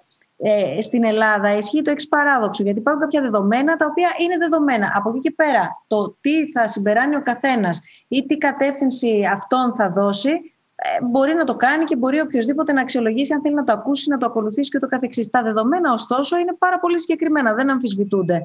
Και εδώ πέρα ήρθαμε αντιμέτωποι, τουλάχιστον σε σχέση με άλλες ε, χώρες, ως προς τη διάθεση και για την ακρίβεια τη μη διάθεση προς δημοσιογράφους συγκεκριμένων δεδομένων. Και δεν εννοώ για προσωπικές αναλύσεις και προσεγγίσεις και εκτιμήσεις, αλλά αναφέρομαι σε, σε δεδομένα. Ε, δεν έχουν διατεθεί λοιπόν σε δημοσιογράφους, σε πανεπιστήμια, σε πολίτες. Μια βάση με, δεδομέ, με δεδομένα, μία βάση με δεδομένα, επαναλαμβάνω μία βάση από τόσους φορείς που συνεργάζονται, μία βάση που να συμφωνούν τα δεδομένα τους, που να είναι συγκεντρωμένα τα δεδομένα τους αναφορικά με την ε, πανδημία. Από την πρώτη μέρα της πανδημίας, αυτό στο οποίο αναφέρθηκε νωρίτερα ο Γιάννης, προσπαθήσαμε στο iMEdD, το lab ε, για την ακρίβεια, οι συνάδελφοί μας να δημιουργήσουν μια εφαρμογή για την παρακολούθηση της εξάπλωσης της νόσου. Χωρίς να υπάρχει κανένα κείμενο, χωρίς να υπάρχει. Το βλέπετε και το βλέπουμε όλοι. Χωρίς να υπάρχει καμία ανάλυση, χωρίς να υπάρχει καμία εκτίμηση, αν είναι πολύ, αν είναι λίγο, αν είναι καλό, αν είναι κακό. Προς τα πού τίνει, τα δεδομένα. Και εδώ πέρα υπήρξε τέτοια. τέτοια δυσκολία συγκέντρωσης και συλλογής των α, δεδομένων, που σκοπός ήταν ουσιαστικά να δημιουργηθεί αυτή η εφαρμογή που να παρακολουθεί την εξέλιξη της νόσου, διαθέτοντας τα δεδομένα δε ανοιχτά σε όλους και στο ίδιο το κράτος δηλαδή, τα οποία μάλιστα έφτασαν να χρησιμοποιούνται ακόμα και το Ευρωπαϊκό Γραφείο του Παγκόσμιου Οργανισμού Υγείας, που μας έστειλε επιστολή και είδαμε απλά ένα mail στο, στο info-mail μας, χωρίς να έχουμε κάποιο, κάποια επαφή με κανέναν ε, συνεργάτη από εκεί, όπου αυτό το οποίο μας ε, έλεγαν είναι ότι ελήψη αντίστοιχης βάσης από τον ΕΟΔΗ ζητείται από τον οργανισμό, το μη κερδοσκοπικό ε, δημοσιογραφικό οργανισμό iMEdD, να γίνει χρήση των δεδομένων που έχουμε συλλέξει. Άρα εδώ πέρα... Ε, αυτό έρχεται σε μια αναντιστοιχία με το να παρακαλούν οι δημοσιογράφοι, και το λέω αυτό από προσωπική πείρα, γιατί έβλεπα καθημερινά όλη την ομάδα που έπαιρνε τηλέφωνο από το Υπουργείο στον ΕΟΔΗ και ανάποδα, και ανάλογα με το ποιος σήκωνε το τηλέφωνο, αν είχε να δώσει κάποια απάντηση έδινε, ή δεν απαντούσε και ποτέ και δεν έχει απαντήσει και μέχρι σήμερα. Άρα ε, εδώ θέλω να πω ότι τίθενται πολλά θέματα υπό αμφισβήτηση όταν δεν μπορούμε να συνεννοηθούμε στα βασικά, στο ποια είναι τα δεδομένα, πώς τα συγκεντρώνω και γιατί να μην έχουν πρόσβαση όσοι πρέπει και χρειάζεται να έχουν πρόσβαση χωρίς καμία παρέμβαση σε αυτά. Δεν, δεν, δεν γίνεται να δοθεί υποκειμενική χρειά στα δεδομένα. Ένα άλλο θέμα επίσης που έχει ανοίξει και προβλήθηκε πρόσφατα είναι τι γίνεται με αυτούς τους περιβόητους χάρτες του ι σι ντι σι, είναι το Ευρωπαϊκό Κέντρο Πρόληψης ε, και Ελέγχου Νόσων, όπου εκεί, κατόπιν επικοινωνίας που είχαμε, αυτό το οποίο ε, λάβαμε είναι ότι ε, όλος αυτό, όλοι αυτοί οι χάρτες που έχουν χρησιμοποιηθεί ποικιλοτρόπως από τα μέσα ενημέρωσης και από τους πολιτικούς, ε, βέβαια, ε, φαίνεται ότι δεν έχει στείλει ποτέ έως σήμερα η Ελλάδα, και υπάρχει συγκεκριμένη έρευνα στο site του Lab, δεν έχει στείλει ποτέ στοιχεία για τα διεξαχθέντα τεστ αναγεωγραφική περιοχή. Δεν έχει δηλαδή στείλει τη γεωγραφική περιοχή. Το αποτέλεσμα είναι το ποσοστό το οποίο στέλνεται να διασπείρεται στον υπόλοιπο χάρτη. Άρα, όταν βλέπουμε μια περιοχή πράσινη, δεν ξέρουμε τελικά αν είναι πράσινη. Δεν ήθελα να μακρηγορήσω, αλλά είναι αυτά τα οποία ακούμε κάθε μέρα ως αποδεικτικά που αποτυπώνουν την καλή ή κακή πορεία. Λέω να περάσουμε σε... Ναι, Κώστα. Κώστα και ε, η Έλενα. Αν, αν με επιτρέπεις, αν με επιτρέπεις, Άννα, σε αυτό, ως συνέχεια αυτού που έλεγες τώρα, είχαμε το χαρακτηριστικό παράδειγμα του διπλού συστήματος καταγραφής των κρουσμάτων, το οποίο ξαφνικά το μάθαμε τον περασμένο Δεκέμβρη από δημοσιεύματα, από τον τύπο. Έτσι. Ε, μάλιστα, η μία δημοσιογράφος ε, είπε, δήλωσε ανοιχτά ότι απομακρύθηκε από την εφημερίδα επειδή δέχτηκε πιέσεις, επειδή αποκάλυψε αυτή την ιστορία. Μάθαμε τότε, η απάντηση του ΕΟΔΗ τότε ήταν ότι μα υπάρχει μια ε, σύμβαση με ιδιωτική εταιρεία η οποία έχει αναρτηθεί στη διάβγεια. Αυτή η σύμβαση δεν υπήρχε στη διάβγεια ποτέ. Είναι ανακριβές αυτό το πράγμα. Έπειτα σταμάτησαν όλοι να μιλάνε για αυτό το θέμα και προέκυψε το ζήτημα τελευταία στην Πτολεμαΐδα και στο Κιλκίς, όπου ξαφνικά εκεί τα κρούσματα ήταν αναντίστοιχα με αυτά τα οποία δηλώνονταν και προέκυψε μια μυστηριώδης εμπλοκή των ιδιωτικών κέντρων, του τρόπου καταγραφής των κρουσμάτων και επομένως δεν υπάρχει ένα ενιαίο σύστημα καταγραφής στην πράξη. Και αυτό είναι πραγματικά επικίνδυνο και, και ολισθηρό δημοσιογραφικά. Έλενα, σε διέκοψα νωρίτερα. Κάτι ήθελες να σημειώσεις? Εγώ θα σημειώσω κάτι στο, στη σχέση που λέγαμε πριν των επιστημόνων και με, με τους δημοσιογράφους και κατά πόσο ήταν προετοιμασμένοι οι δημοσιογράφοι. Ε, φαντάζομαι το αναγνωρίζουμε όλοι ότι κανένας δεν ήταν προετοιμασμένος για αυτό που ζήσαμε. Ε, και έχει μεγάλη σημασία να σταθούμε κριτικά φυσικά απέναντι στη δημοσιογραφία, αλλά και να αναγνωρίσουμε την αυταπάρνηση που έδειξαν πάρα πολλοί συνάδελφοι, οι οποίοι μπορεί απλά να ήταν μεταδότες της είδησης, αλλά ρίσκαναν ακόμα και τη ζωή τους εκείνη την πρώτη περίοδο που ακόμα και οι ίδιοι γιατροί λένε ότι ο μεγαλύτερος εχθρός τους ήταν ο φόβος, δεν ξέραν και οι ίδιοι. Και επίσης θα ήθελα να σταθώ και στους επιστήμονες που βλέπουμε πραγματικά σε κάθε κύμα της πανδημίας, που έχει εξαιρετικά ενδιαφέρον τη στάση τους. Στο πρώτο κύμα της πανδημίας, όπως είδαμε και στο ντοκιμαντέρ του Γιώργου, ο καθένας το διαχειρίστηκε διαφορετικά, όπως λέγανε οι ίδιοι. Ήταν, θα λέγαμε, απόντες ή μιλούσαν πάρα πολύ λίγο, καθώς δεν γνώριζαν. Στο δεύτερο κύμα της πανδημίας αυτή η εικόνα άλλαξε ολοκληρωτικά, θα έλεγε κανείς, ότι είναι παρόντες, μιλούν και σε πολλές περιπτώσεις έχουν υπάρξει και αγγελιοφόροι σε εισαγωγικά αλλά και εκτός εισαγωγικών για μελλοντικά μέτρα που α, πήρε η κυβέρνηση. Ενώ στο τρίτο κύμα της πανδημίας ε, φαίνεται να έχουν και ένα έτσι, διπλό μήνυμα ε, για τον εμβολιασμό. Και θα με επιτρέψετε να πω και εγώ πάνω στα δεδομένα ότι... Ε, τα δεδομένα, η πρόσβαση στα στοιχεία θεωρώ πως ε, ε, είναι ένα... Είναι ένα ζητούμενος σε αυτή την περίοδο. Ο συμβιβασμός πλέον είναι πολύ δύσκολος. Ε, η πανδημία έχει οδηγήσει στην υπερπληροφόρηση, υπερβολική πληροφόρηση, στην επανάληψη, όπως είπε και ο Γιάννης ο Ντρενογιάννης, σαν να ακούμε συνεχώς τα ίδια. Ε, και πολλές φορές και μέσα από τα social media έρχονται πολλά μηνύματα στον κόσμο. Ε, το να, για να πιστούν οι πολίτες ε, να τηρούν τα μέτρα, και αν θέλετε και αυτό το αίτημα για ατομική ευθύνη, νομίζω ότι απαιτείται τεκμηρίωση και ε, στοιχεία ανοιχτά, πρόσβαση σε αυτά και ανοιχτά δεδομένα αναπεριοχή που το ζητούν οι ίδιοι πολίτες αλλά και ερευνητές, έτσι ώστε να είναι εργαλείο για εκείνους, αλλά να αποτελέσουν και απάντηση και για τα fake news. Ορίστε. Με βάση τα δεδομένα είδαμε στα γραφήματα πώς αποτυπώνεται η κατάσταση για τη Δράμα, για παράδειγμα. Ακριβώς. Και νομίζω ότι αυτό θα αποτελέσει και μια σημαντική απάντηση και στα fake news, αλλά και στην συνωμοσιολογία. Δηλαδή το κλειδί είναι πραγματικά ε, η τεκμηρίωση βάση δεδομένων, η πρόσβαση σε αυτά τα στοιχεία. Να δούμε ένα ερώτημα που έχει έρθει από την Αθανασία. Η Αθανασία υπογράφει ως δημοσιογράφος και ρωτάει: η δημοσιογραφία τον καιρό της πανδημίας, α, την βλέπουμε την ερώτηση, υπηρετούσε την ελευθερία του πολίτη να αποφασίσει για τον εαυτό του ή την τήρηση των μέτρων? Ποια είναι η άποψή σας, Γιώργο? Συγγνώμη, δεν κατάλαβα την ερώτηση εγώ. Η δημοσιογραφία ε, τον καιρό της πανδημίας υπηρετούσε την ελευθερία του πολίτη να αποφασίσει για τον εαυτό του ή την τήρηση των μέτρων. Ε, εντάξει, νομίζω ότι η, η δημοσιογραφία η, ε, υπηρετεί την αλήθεια.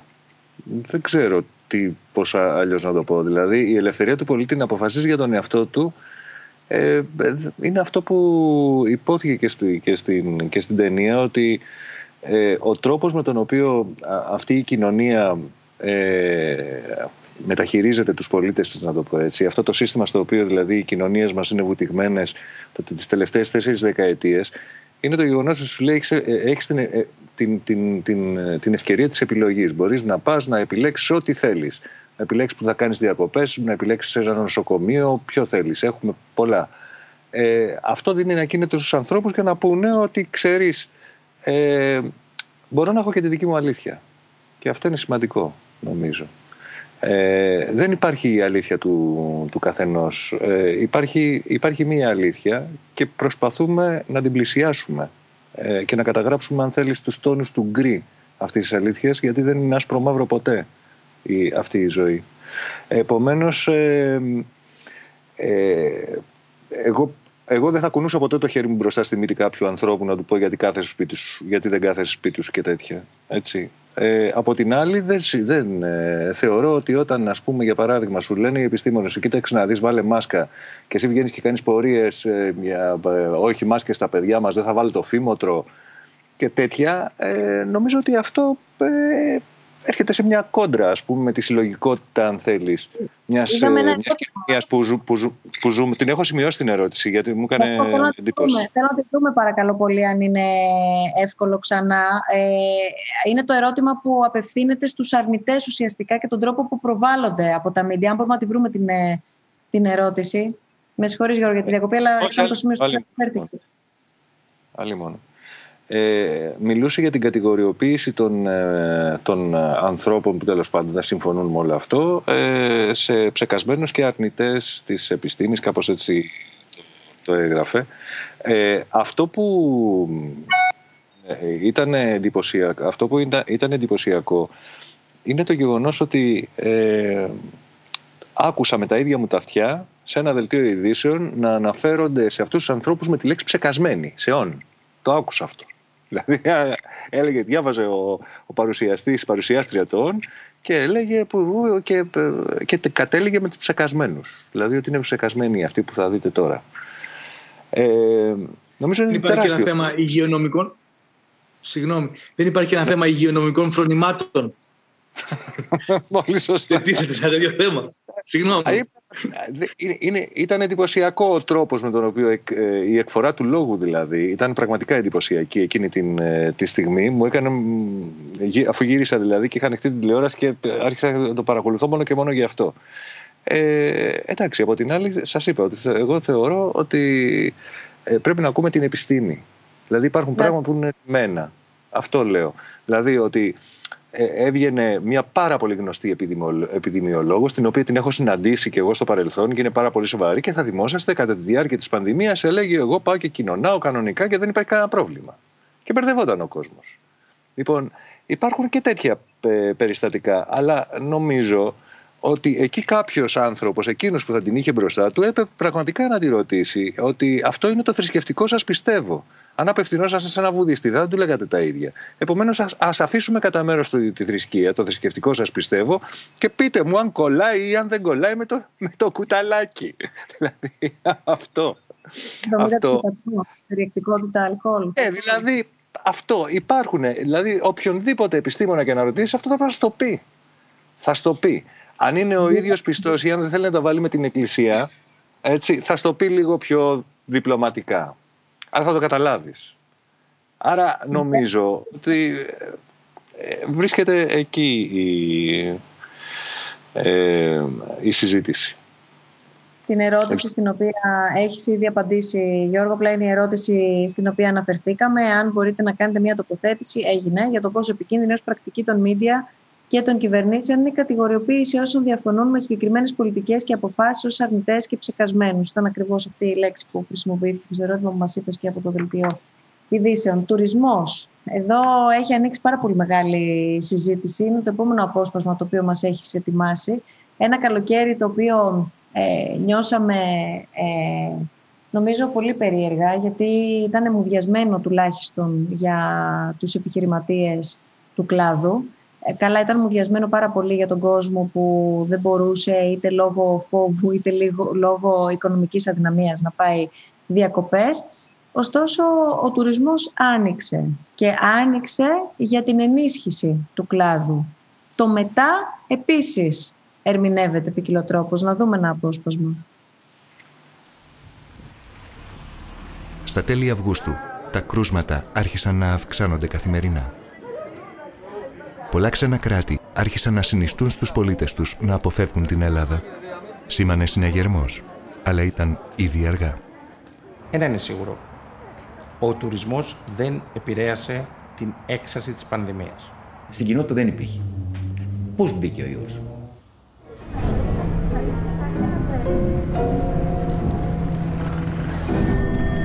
Πιστεύω πως μπήκε τον τουρισμό. Δεν ε, έγιναν... οι ακατάλληλοι έλεγχοι. Δεν υπήρχαν έλεγχοι.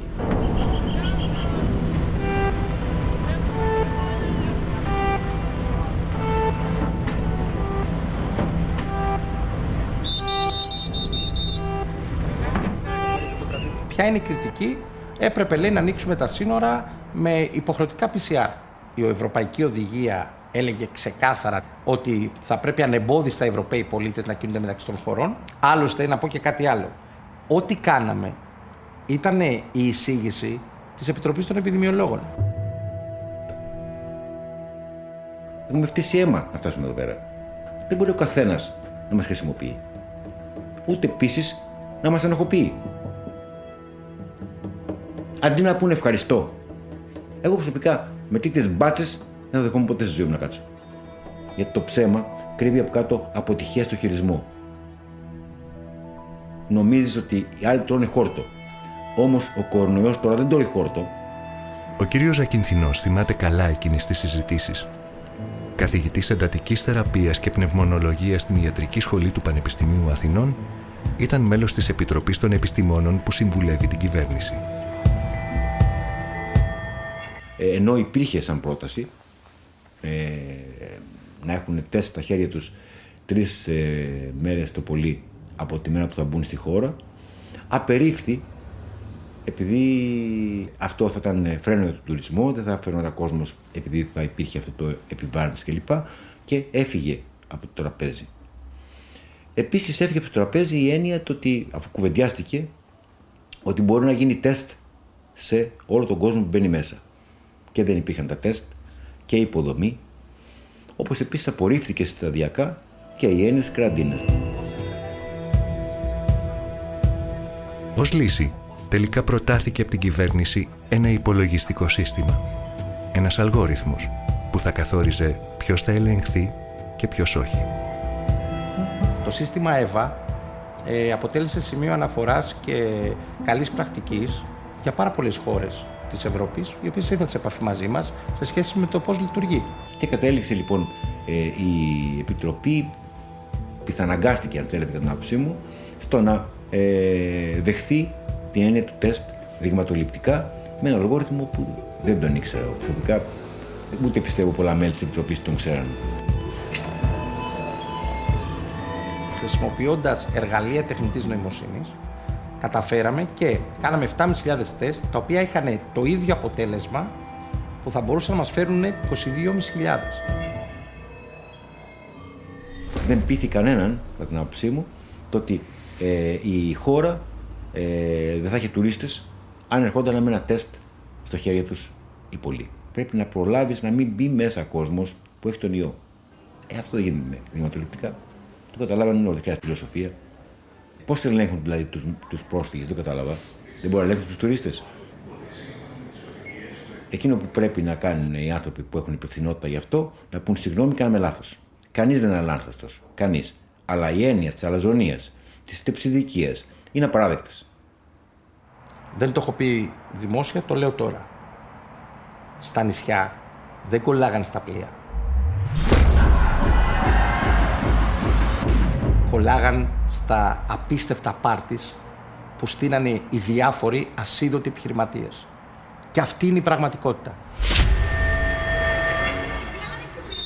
Η κυβέρνηση τονίζε σε κάθε ευκαιρία την ατομική ευθύνη. Την προσωπική ευθύνη που είχε ο καθένας από εμάς για να διαφυλάξει τον εαυτό του και την κοινωνία από τον ιό. Όμως πώς μπορείς να προστατευτείς όταν είσαι αναγκασμένος να στριμωχτείς ένα τέτοιο λεωφορείο για να πας στη δουλειά σου?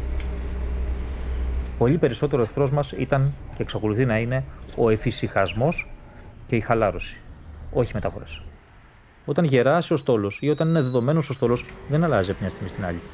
Αυτά μπορεί να κάνει μια πολιτεία. Τους επόμενους μήνες τα κρούσματα θα εκτοξευθούν. Ο κορονοϊός έχει πλέον εξαπλωθεί σε όλη τη χώρα και τίποτα δεν φαίνεται ικανό να μπορεί να το σταματήσει.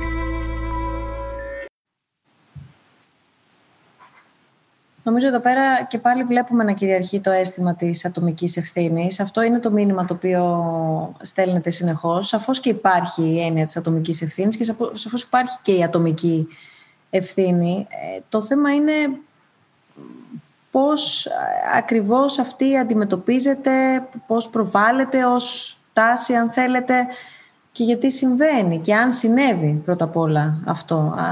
Θα ήθελα ένα σχόλιο από όλους ως προς το ζήτημα. Έχουν ακουστεί πάρα πολλά για την ατομική ευθύνη. Στην αρχή είχαν ε, στιγματιστεί γενναίες, οι μεγαλύτεροι, μετά οι μικρότεροι, μετά να απομακρυνθούν μεταξύ τους, μετά δεν έφταξε αυτό, αλλά έφταξαν εκείνοι που δεν πρόσεξαν, μετά όμως είδαμε και άλλους να νοσούν που πρόσεξαν.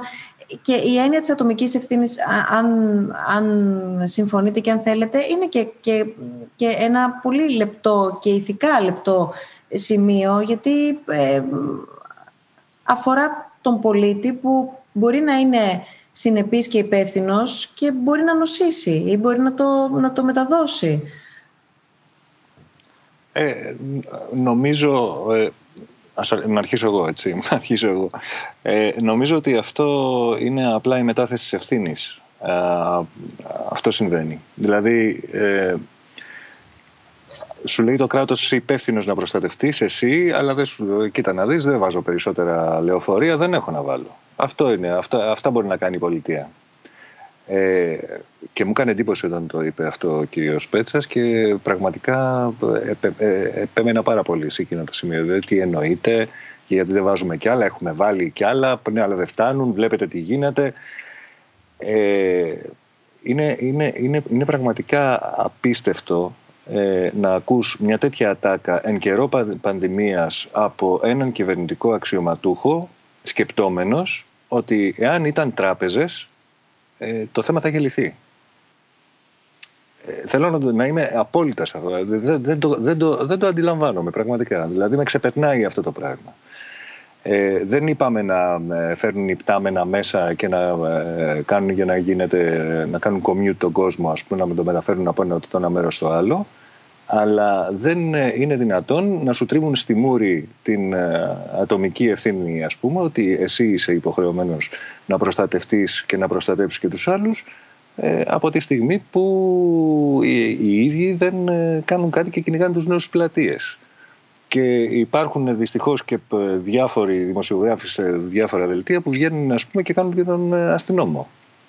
Τι είναι αυτό τώρα το πράγμα, άλλο πάλι και τούτο. Να γίνονται, να γίνονται οι δημοσιογράφοι, ας πούμε, οι τηρητές, οι επιτηρητές, ας πούμε, των μέτρων της, της τάξης, ας πούμε. Ε, από εκεί και πέρα υπάρχει και, και ταυτόχρονα το, το, το, η συζήτηση φτάνει στον τουρισμό, αυτόματα να μην, υπάρχει, να μην παίζει κανένα απόλυτος ρόλο. Ακούσατε, το, ο κύριος Καρδελιάς ήταν πάρα πολύ απόλυτος. Η πρώτη ατάκα που είπε, ο τουρισμός δεν φταίει. Κάτσε ρε παιδί, να το συζητήσουμε πίσω λεπτό. Απόλυτος. Ακριβώς, ναι. Αυτό, αυτό βέβαια καταλαβαίνετε ότι ήταν μέσα στη, στο πλαίσιο μιας συζήτησης όπου ο κύριος Κικίλιας ε, ε, ήρθε σε πολύ μεγάλη πίεση, έτσι.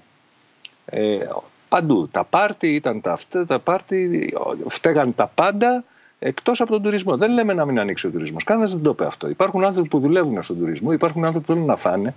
Υπάρχουν άνθρωποι που έχουν επιχειρήσεις κτλ. Να ανοίξει. Αλλά να ανοίξει με ένα, σο... με, ένα, με, ένα, με ένα σοβαρό τρόπο. Δεν είναι δυνατόν να, να, να έρχονται άνθρωποι ε, το καλοκαίρι στην Ελλάδα να μπαίνουν μέσα και να, ε, χωρίς, αρνητ, χωρίς αρνητικό τεστ, χωρίς τίποτα. Μπείτε με ένα δειγματοληπτικό έλεγχο που ήταν, ε, είδατε τα νούμερα, από τα τρία, σχεδόν τρία εκατομμύρια ή τριακόσιες έξι χιλιάδες και όλο αυτό το πράγμα να επαφίεται σε έναν αλγόριθμο. Δεν είμαι κατά τις τεχνολογίες, ίσα, μ' αρέσει πάρα πολύ και τη χρησιμοποιώ. Αλλά δεν είναι δυνατόν, να, άμα θες τη χώρα σου να μείνει κάπως ασφαλής, δεν γίνεται αυτό το πράγμα δειγματοληπτικά. Και εδώ θα πρέπει να δούμε λίγο και την Επιτροπή Επιδημιολόγων, την περίφημη, έτσι. Ε, η, η, η δουλειά της, της Επιτροπής, είναι, να, όπως ξέρουμε όλοι, να εισηγείται. Έτσι, δηλαδή, να λέει ότι ότι για να γίνει αυτό που μου λες κυβέρνηση, εγώ πιστεύω ότι πρέπει να γίνει αυτό, αυτό, αυτό και τ' άλλο. Όταν έρθει η κυβέρνηση και πει «Α, εγώ όμως δεν έχω αυτή τη δυνατότητα», τότε οι, οι, οι επιστήμονες της Επιτροπής έχουν δύο επιλογές. Δύο έχουν. Ή να τα βροντίξουν και να φύγουν όπως είναι, να σηκωθούν από το τραπέζι και να πούνε «φεύγουμε», ή να, κάνουν αυτό, να, να προσαρμόσουν τη λύση που προτείνουν μέσα στα δεδομένα που τους δίνει η κυβέρνηση. Αν η κυβέρνηση τους πει ότι εγώ, παιδιά, χίλια τεστ μπορώ να κάνω, για παράδειγμα, τη μέρα, οι επιστήμονες θα πρέπει να βρουν έναν τρόπο σε ποιους θα γίνονται αυτά τα χίλια τεστ. Αυτό είναι. Τώρα που πέρασε στους επιστήμονες, ήταν μια πορεία που μου δημιουργήθηκε παρακολουθώντας τη, την ταινία και θα σε ρωτήσω, Γιώργο, ευθύνω στον αέρα, άμα θέλεις απαντάς, αλλά δεν είδαμε τον κύριο Τσιόδρα.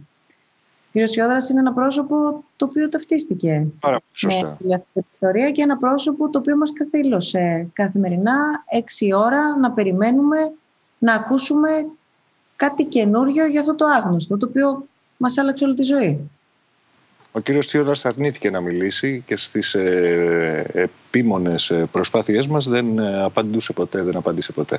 Ε, όταν τον πλησίασαν άνθρωποι...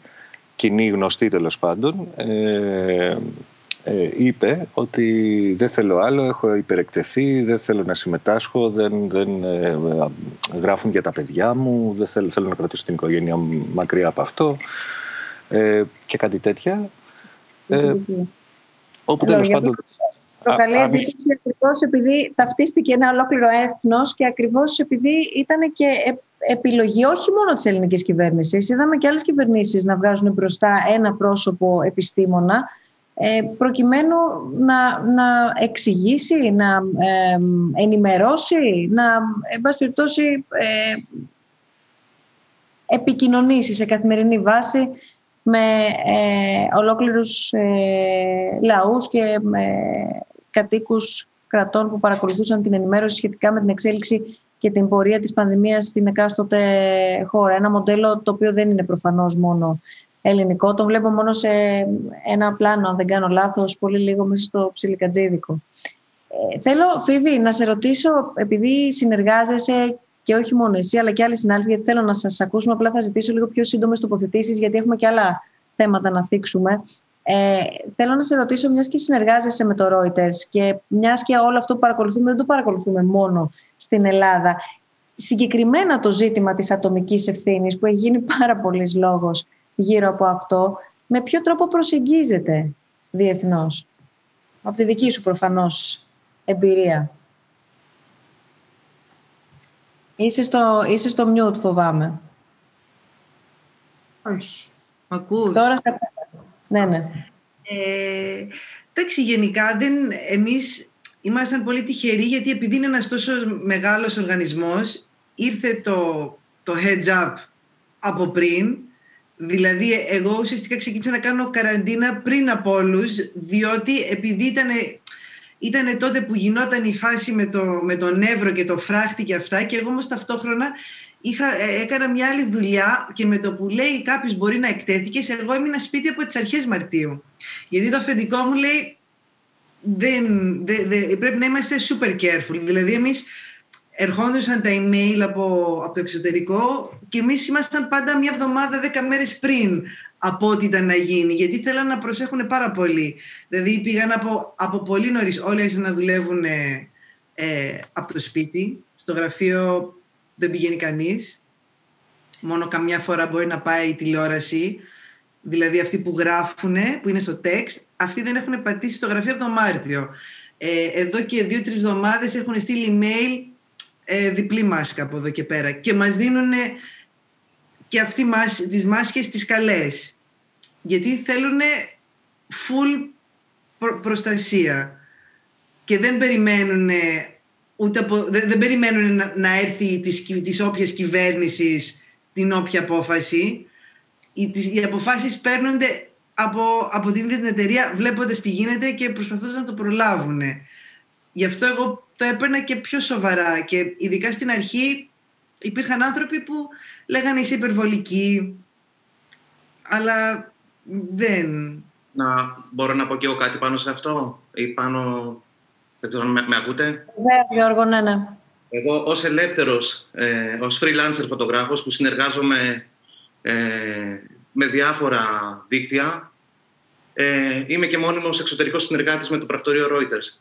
Και προς, προς τιμήν τους είναι το μοναδικό γραφείο, ο μοναδικός συνεργάτης που μου έκανε εκπαίδευση για τη συγκεκριμένη... Εγώ καλώς ή κακώς είμαι ο άνθρωπος που έβγαλε ε, και ο Κολεσίδης πήγε αργότερα και ο, και ο Νίκος ο Πυλός νομίζω πήγε, αλλά ήμασταν συγκεκριμένοι άνθρωποι που διοχετεύσαμε ε, την, την ελληνική αγορά, ας πούμε, την ελληνική κοινή, στην ελληνική κοινή γνώμη, τις πρώτες φωτογραφίες μέσα από τα νοσοκομεία. Ε, πριν πω εγώ εκεί μέσα, Ε, το, το Reuters μου έκανε κάποιο ειδικό training, δύο, σε δύο, μου έκανε δύο διαφορετικά σεμινάρια, πώς εγώ να μπαίνω, γιατί με, σα, ε, σας το λέω αυτό με αφορμή και μια ερώτηση που πέρασε πιο πριν, απλά πρόλαβα λίγο να τη διαβάσω, πώς οι δημοσιογράφοι μπαίνουμε σε νοσοκομεία και συγκεκριμένα σε μονάδες εντατικής θεραπείας. Αρκετοί από εμάς κάθε δύο χρόνια ε, παίρνουμε, λαμβάνουμε μια συγκεκριμένη εκπαίδευση για φυσικές καταστροφές, για, πανδη, για άλλα πραγματάκια. Φέτος όμως μας κάνανε ειδική, ειδικά σεμινάρια πώς να λειτουργούμε, πώς να μπαίνουμε και να βγαίνουμε με ασφάλεια σε χώρους με αυξημένο υλικό φορτίο. Και εννοείται πρέπει να τους το δώσω, γιατί το Reuters προσέχει πάρα πάρα πάρα πολύ τους ε, συνεργάτες τους, ανεξάρτητα από κάτι, κα, ε, τι γραμμή δίνει κάθε κράτος ε, για, την, για, το, για, το υπόλοιπο, για τον υπόλοιπο ε, πληθυσμό. Αυτό δεν ξέρω αν έγινε κατανοητός. Δηλαδή ήταν το μοναδικό μέσο από τα πάρα πολλά που συνεργάζομαι που ασχολήθηκε με, τον, ε, ε, με, με τους συνεργάτες τους. Κάτι τελευταίο για να μην ξαναενοχλήσω. Υπάρχουν αρκετά σημεία που εγώ όχι διαφωνώ, απλά τα βλέπω λίγο διαφορετικά με, το, με την οπτική του Γιώργου. Ε, περιμένετε τώρα γιατί λίγο τα, τα, τα μπέρδεψα ε, λιγάκι. Αχ, κόλλησα τώρα. Μου έφυγε το... Ε, μου έφυγε ο... Ωραία, το, Γιώργο, το... μπορείς να διακόψεις οποιαδήποτε στιγμή. Αυτό ήθελα να πω.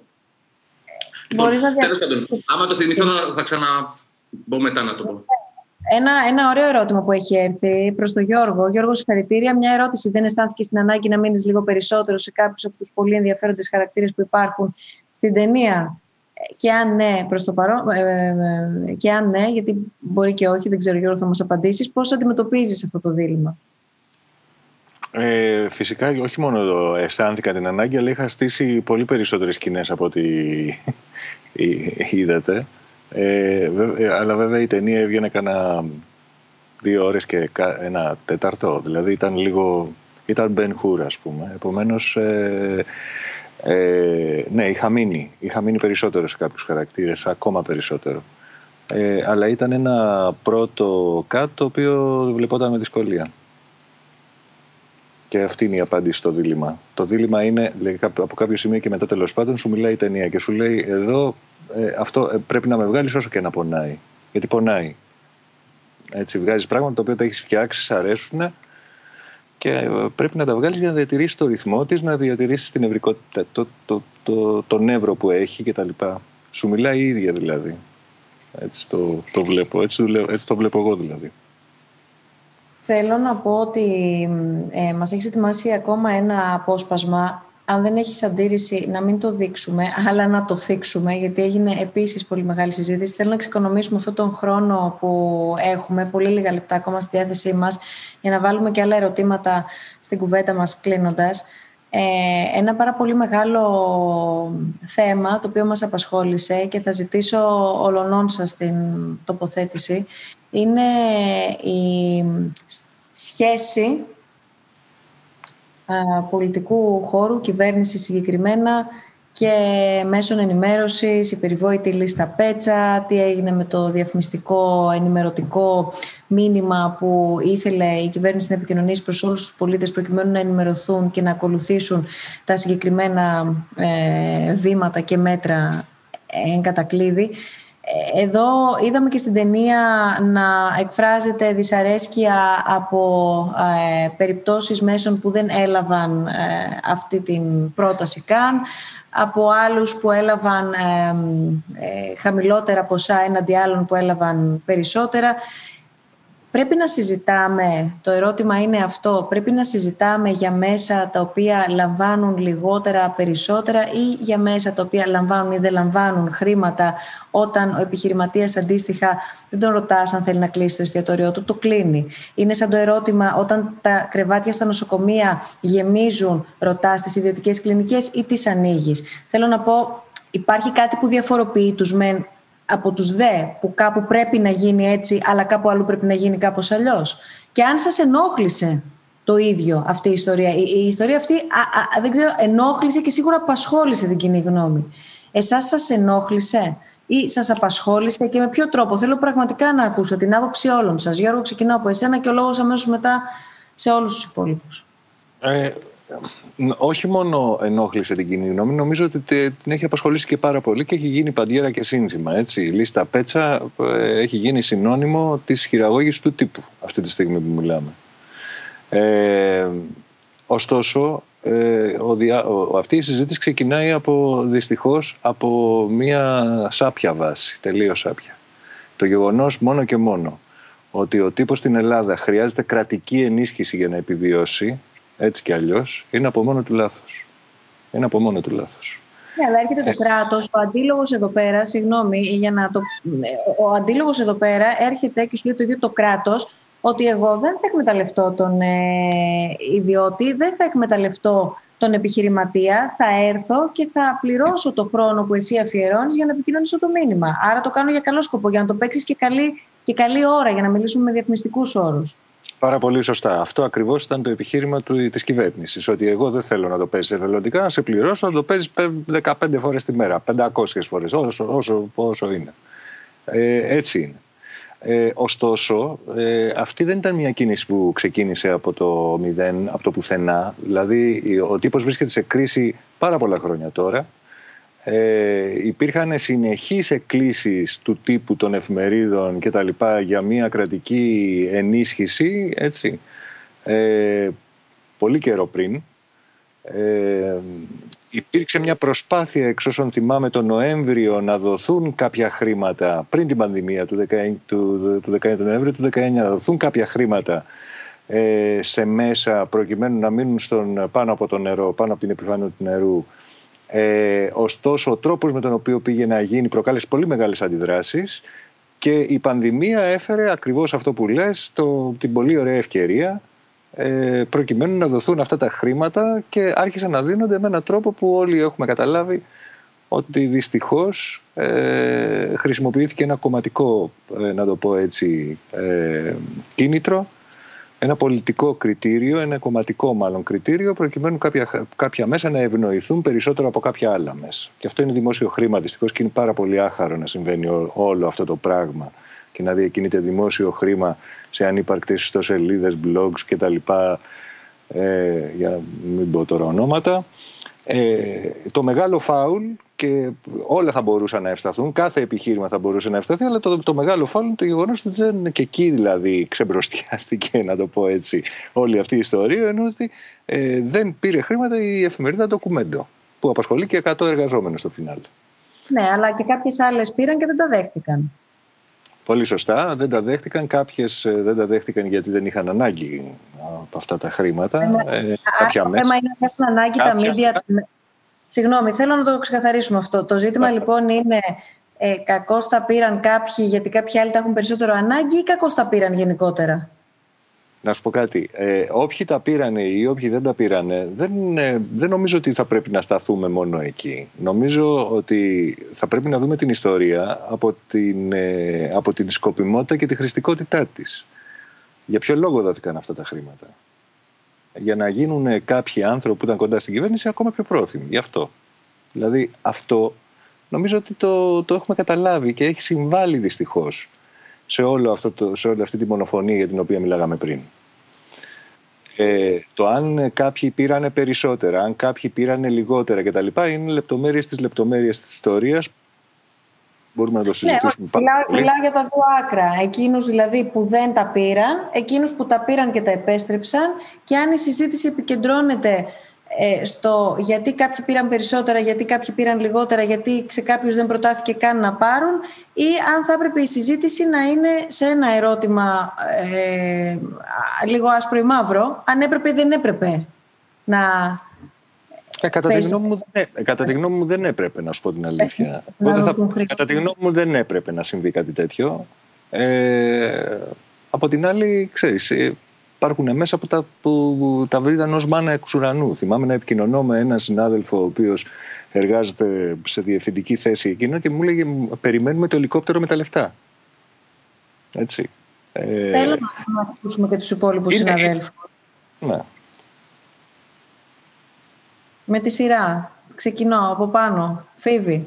Μαριάννα, έλα, ψήφες πρώτο χέρι. Μαριάννα, είσαι στο mute.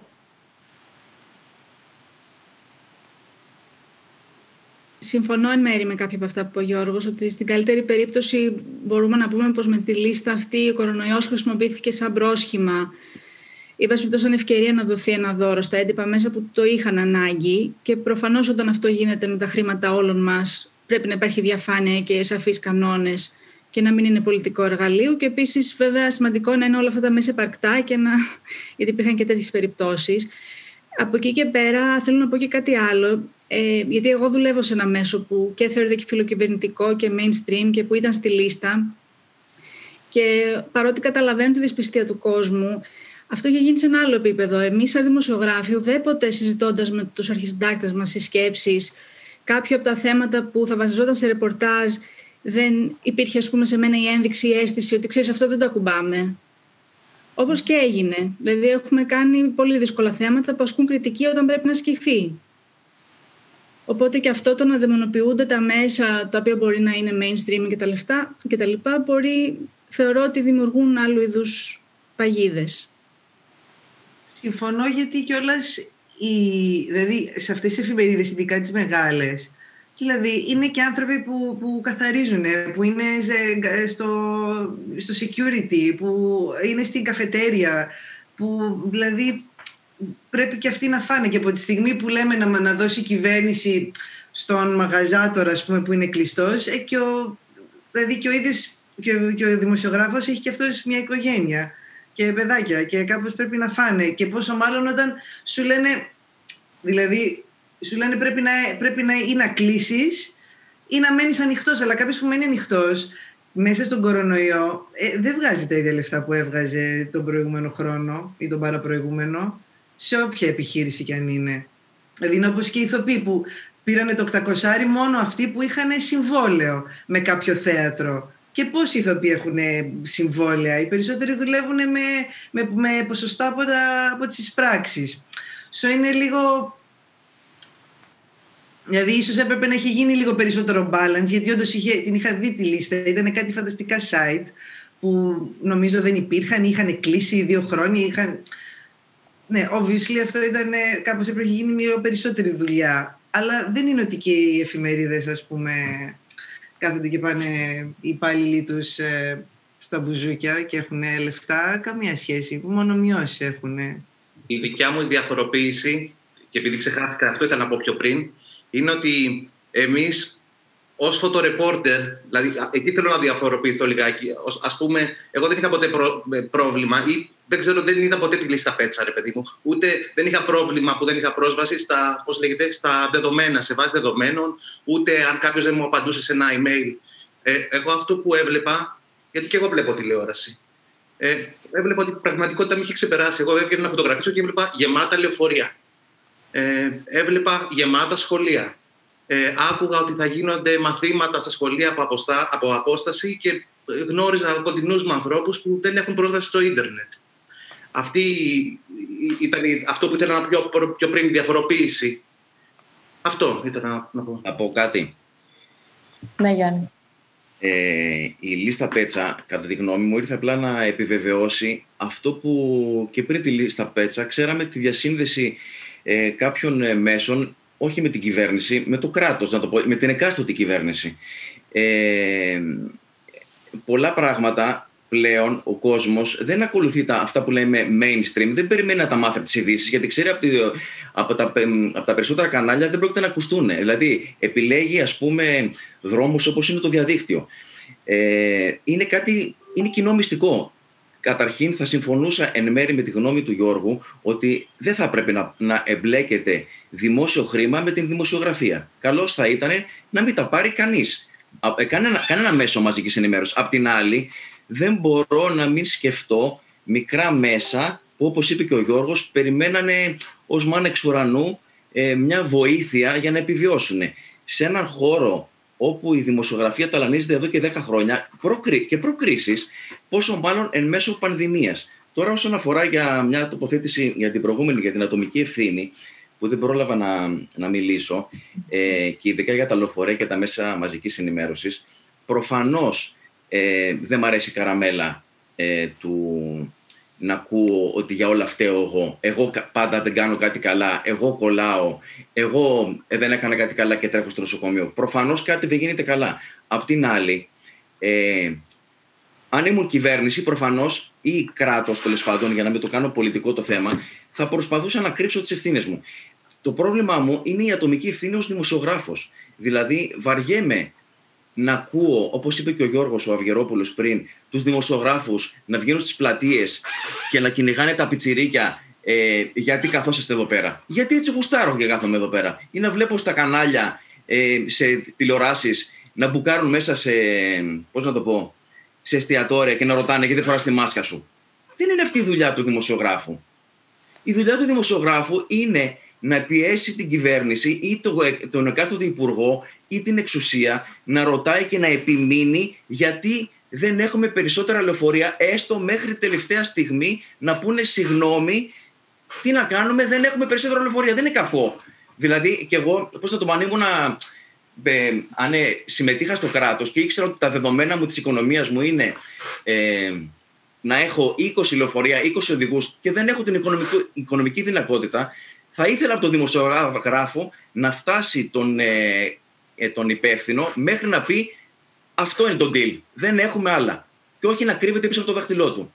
Προφανώς δεν μ' αρέσει η ευθύνη να μετακυλείται σε μένα, αλλά προ, θα προτιμούσα στην ατομική ευθύνη ως δημοσιογράφο, ε, να ακούω, να πιέζεται η πολιτική, πώς θα το πω, η πολιτική εξουσία. Μέχρι να φτάσει στο σημείο να παραδεχτεί τα λάθη της. Δεν είναι κακό. Η Μαριάννα, αν ολοκληρώσεις Γιάννη, Μαριάννα, κάτι ήθελες να πεις, Μαριάννα. Σε γύρισα πίσω. Πού, πού πάτε, δεν έχουμε τελειώσει ακόμα. Έχει τώρα ανοιχτό το παράθυρο τόση ώρα και προσπαθούσα να το πείσω γιατί κρυώνα τόσο πολύ. Ε, όχι, δεν ήθελα να πω κάτι, αλλά τώρα σε σχέση με την ατομική ευθύνη, εγώ θεωρώ ότι ε, συνδέεται πάρα πολύ και στην τελική με την εμπιστοσύνη που νιώθαμε για τις αποφάσεις που πάρθηκαν και για τα διπλά μηνύματα που πολλές φορές είδαμε και στην Πάρνηθα και στην Ικαρία και με την κούραση που όλος ο κόσμος ένιωσε μετά από τόσο καιρό. Ξέρεις, όλοι έχουμε κουραστεί με αυτή την κατάσταση. Αυτό. Γιάννη. Υπάρχει ένα θέμα. Υπάρχει ένα κομμάτι το οποίο είναι δημοσιογραφικό και ένα κομμάτι το οποίο είναι επιχειρηματικό. Η λίστα Πέτσα εκ των πραγμάτων αποδεικνύεται μια ικτρή περίπτωση στην οποία ε, τα επιχειρηματικά μοντέλα εμπλέκονται με τα μοντέλα της εγκάστοτε κυβέρνησης. Εδώ λοιπόν που λέμε για την ατομική ευθύνη, ο δημοσιογράφος δεν είναι επιχείρηση, δεν είναι μια επιχείρηση τύπου η οποία παράγει ειδήσεις ή παράγει περιεχόμενο, απλώς εκείνος έρχεται να κάνει μια δουλειά. Αν η δουλειά αυτή εντάσσεται στα πλαίσια της επιχείρησης, τότε συγγνώμη, αλλά δεν είναι δημοσιογράφος. Είναι τμήμα μιας επιχείρησης η οποία καλύτερα. Οπότε λέμε σκάψε ένα λάκκο τώρα εδώ και έχεις απλώς ένας τύπος ο οποίος ε, σκάβει ένα λάκκο για την ΕΙΔΑΠ. Το ίδιο είναι, ε, αν είναι έτσι η δημοσιογραφία, τότε κακώς πηγαίνουμε και δουλεύουμε για αυτόν ακριβώς τον λόγο. Διότι δεν, ο δημοσιογράφος δεν δουλεύει για τον εργοδότη. Δουλεύει για να παράγει ένα ηθικό αξίωμα που είναι η, η είδηση όπως τη βλέπει εκείνος. Ε, επειδή είναι χαμένο αυτό εδώ, η ατομική λοιπόν ευθύνη του δημοσιογράφου είναι αυτή. Να βρει τον τρόπο, τόσο ώστε αυτό που θα παράγει, που θα παράξει και θα, θα δώσει προς τα έξω, να έχει το δικό του ηθικό δικαίωμα, τη δικιά του ηθική και το δικό του, αν το θέλεις, δημοσιογραφικό, διοντολικό αποτύπωμα. Τα ρέστα είναι επιχειρηματικά μοντέλα. Και πάνω στα επιχειρηματικά μοντέλα στήθηκε η λίστα Πέτσα. Δεν μπορούμε να κρίνουμε τους δημοσιογράφους από τη λίστα Πέτσα. Μπορούμε να κρίνουμε όμως τους ιδιοκτήτες των μέσων αυτών σε σχέση με την κυβέρνηση. Μάλιστα. Επιπλέον, αν ο δημοσιογράφος είναι υποχείριο της κάθε μίας ιδιοκτησίας, τότε ε, σύμφωνα με την αισία δεν μπορεί να λέγεται δημοσιογράφος. Τα είπες πάρα, πάρα πολύ. Αυτό είναι αλήθεια. Απευθυνόμαστε στον κόσμο και ο κόσμος πλέον το δύο χιλιάδες είκοσι, το δύο χιλιάδες είκοσι ένα δεν είναι χαζός. Ξέρει, έχει κρίση το κοινό. Ξέρει τι θα μπει να διαβάσει, ξέρει τι θα, ποια πλατφόρμα θα ακολουθήσει. Ξέρει ποιος δημοσιογράφος ή υποψιάζεται αν ο δημοσιογράφος που του μεταφέρει την είδηση έχει μια άλλη είδους σχέση ή μια, μια εξάρτηση από την εργασία του. Και αυτό είναι το θετικό, όπως το βλέπω εγώ τουλάχιστον, ότι πλέον ο κόσμος έχει κρίση. Αλεξία, δεν σε έχουμε ακούσει.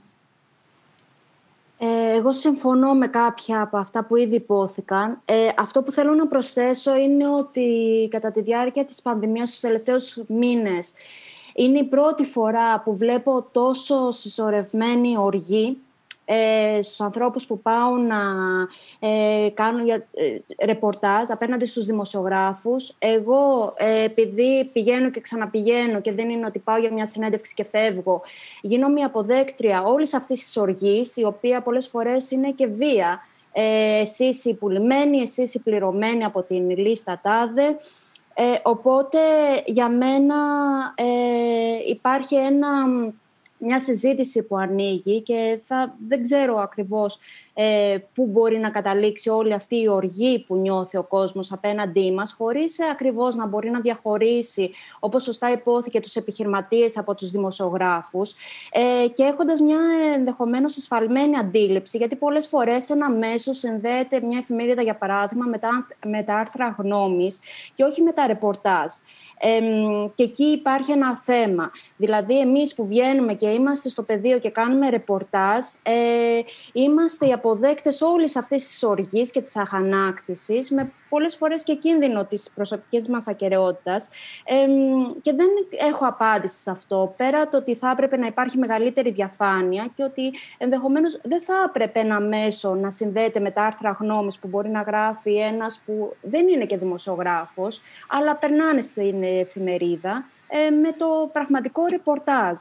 Ή ας πούμε ένας που, όπως υπόθηκε και πριν, βγαίνει για να κάνει ρεπορτάζ, το οποίο θα πρέπει να βγει σε μία ώρα και ενδεχομένως να κάνει και λάθη πάνω στην όλη βιασύνη ή στην, να βγει το ρεπορτάζ και να βγει το θέμα, με κάποιον που κάνει long-term projects. Βέβαια αυτό δεν ενδιαφέρει τον κόσμο. Ο κόσμος θέλει να το πει, ε, γιατί πλέον έχει αγανακτήσει. Και είναι σοκαριστικό για μένα να βγαίνεις, να λες ε, πράγματα που ισχύουν με στοιχεία και ήμουνα εκεί, το είδα, το έχω καταγράψει και να μην σε πιστεύουν. Για μένα είναι σοκαριστικό και θέτει σε μεγάλη, ε, μεγάλα ερωτηματικά για το μέλλον της δημοσιογραφίας και πώς μπορεί αυτό το πράγμα να εξελιχθεί και ποιον θα είναι το μέλλον σε αυτό το επάγγελμα.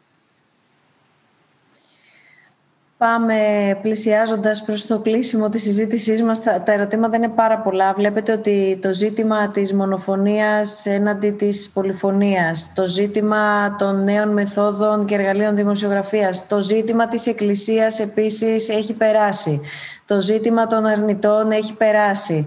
Ε, να δούμε πια τι διαφαίνεται για την επόμενη μέρα. Ε, και αν από αυτό που διαφαίνεται για την επόμενη μέρα είμαστε κάπως καλύτερα ενημερωμένοι και κάπως καλύτερα προετοιμασμένοι, έστω και σε κάποιο, σε, σε κάποιο πεδίο. Γιώργο, ρωτώ εσένα, όποιος ε, επίσης θέλει κλείνοντας να τοποθετηθεί, όποια επιθυμεί να τοποθετηθεί, και σε ρωτώ λίγο αν θέλεις και συνδυαστικά, επειδή είναι πάρα πολύ φρέσκια και η αγορά, την ε, αγορά διότι την παρακολουθήσαμε πέρυσι, όταν το iMEdD γινόταν ενός, και πού να ξέραμε ένα χρόνο μετά και πού να ξέρες και όλοι μαζί ότι θα είμαστε σε αυτό το περιβάλλον και θα συζητάμε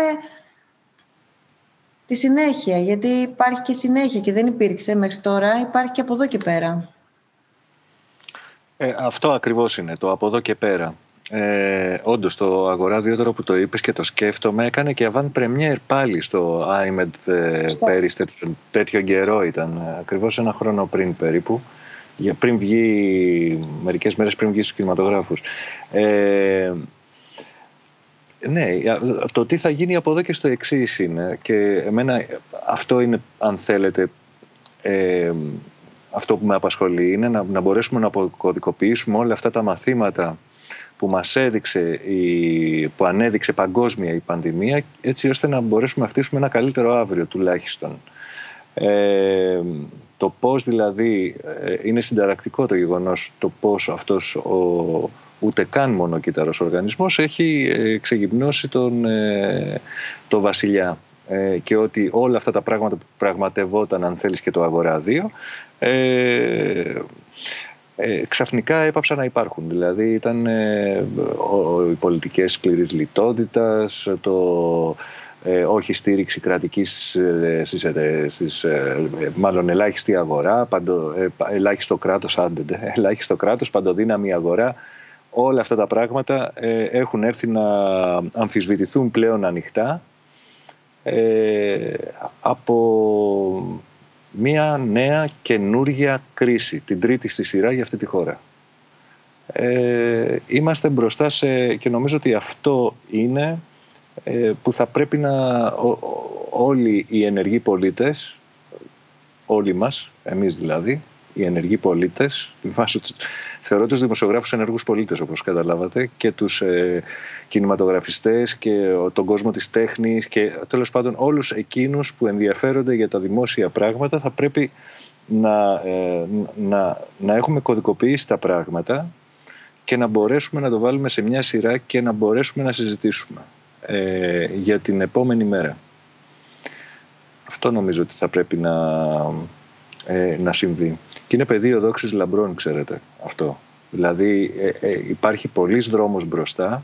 Δεν είναι όπως το δύο χιλιάδες οκτώ. Ήταν, υπήρχε μια πολύ καλή ερώτηση ε, που πέρασε μπροστά, από μπροστά μας. Ε, δεν είναι όπως το δύο χιλιάδες οκτώ και την, τραπε, και την τραπεζική κρίση, όπου τότε ε, για να διασωθεί ολόκληρο το τραπεζικό σύστημα έπρεπε να, την, ε, να, να, να, να μετατοπιστεί όλο το βάρος αυτό στην, ε, στις μάζες, θα το πω έτσι, ε, και να πληρώσουμε εκείνη την κρίση εμείς. Γιατί αυτό συνέβη.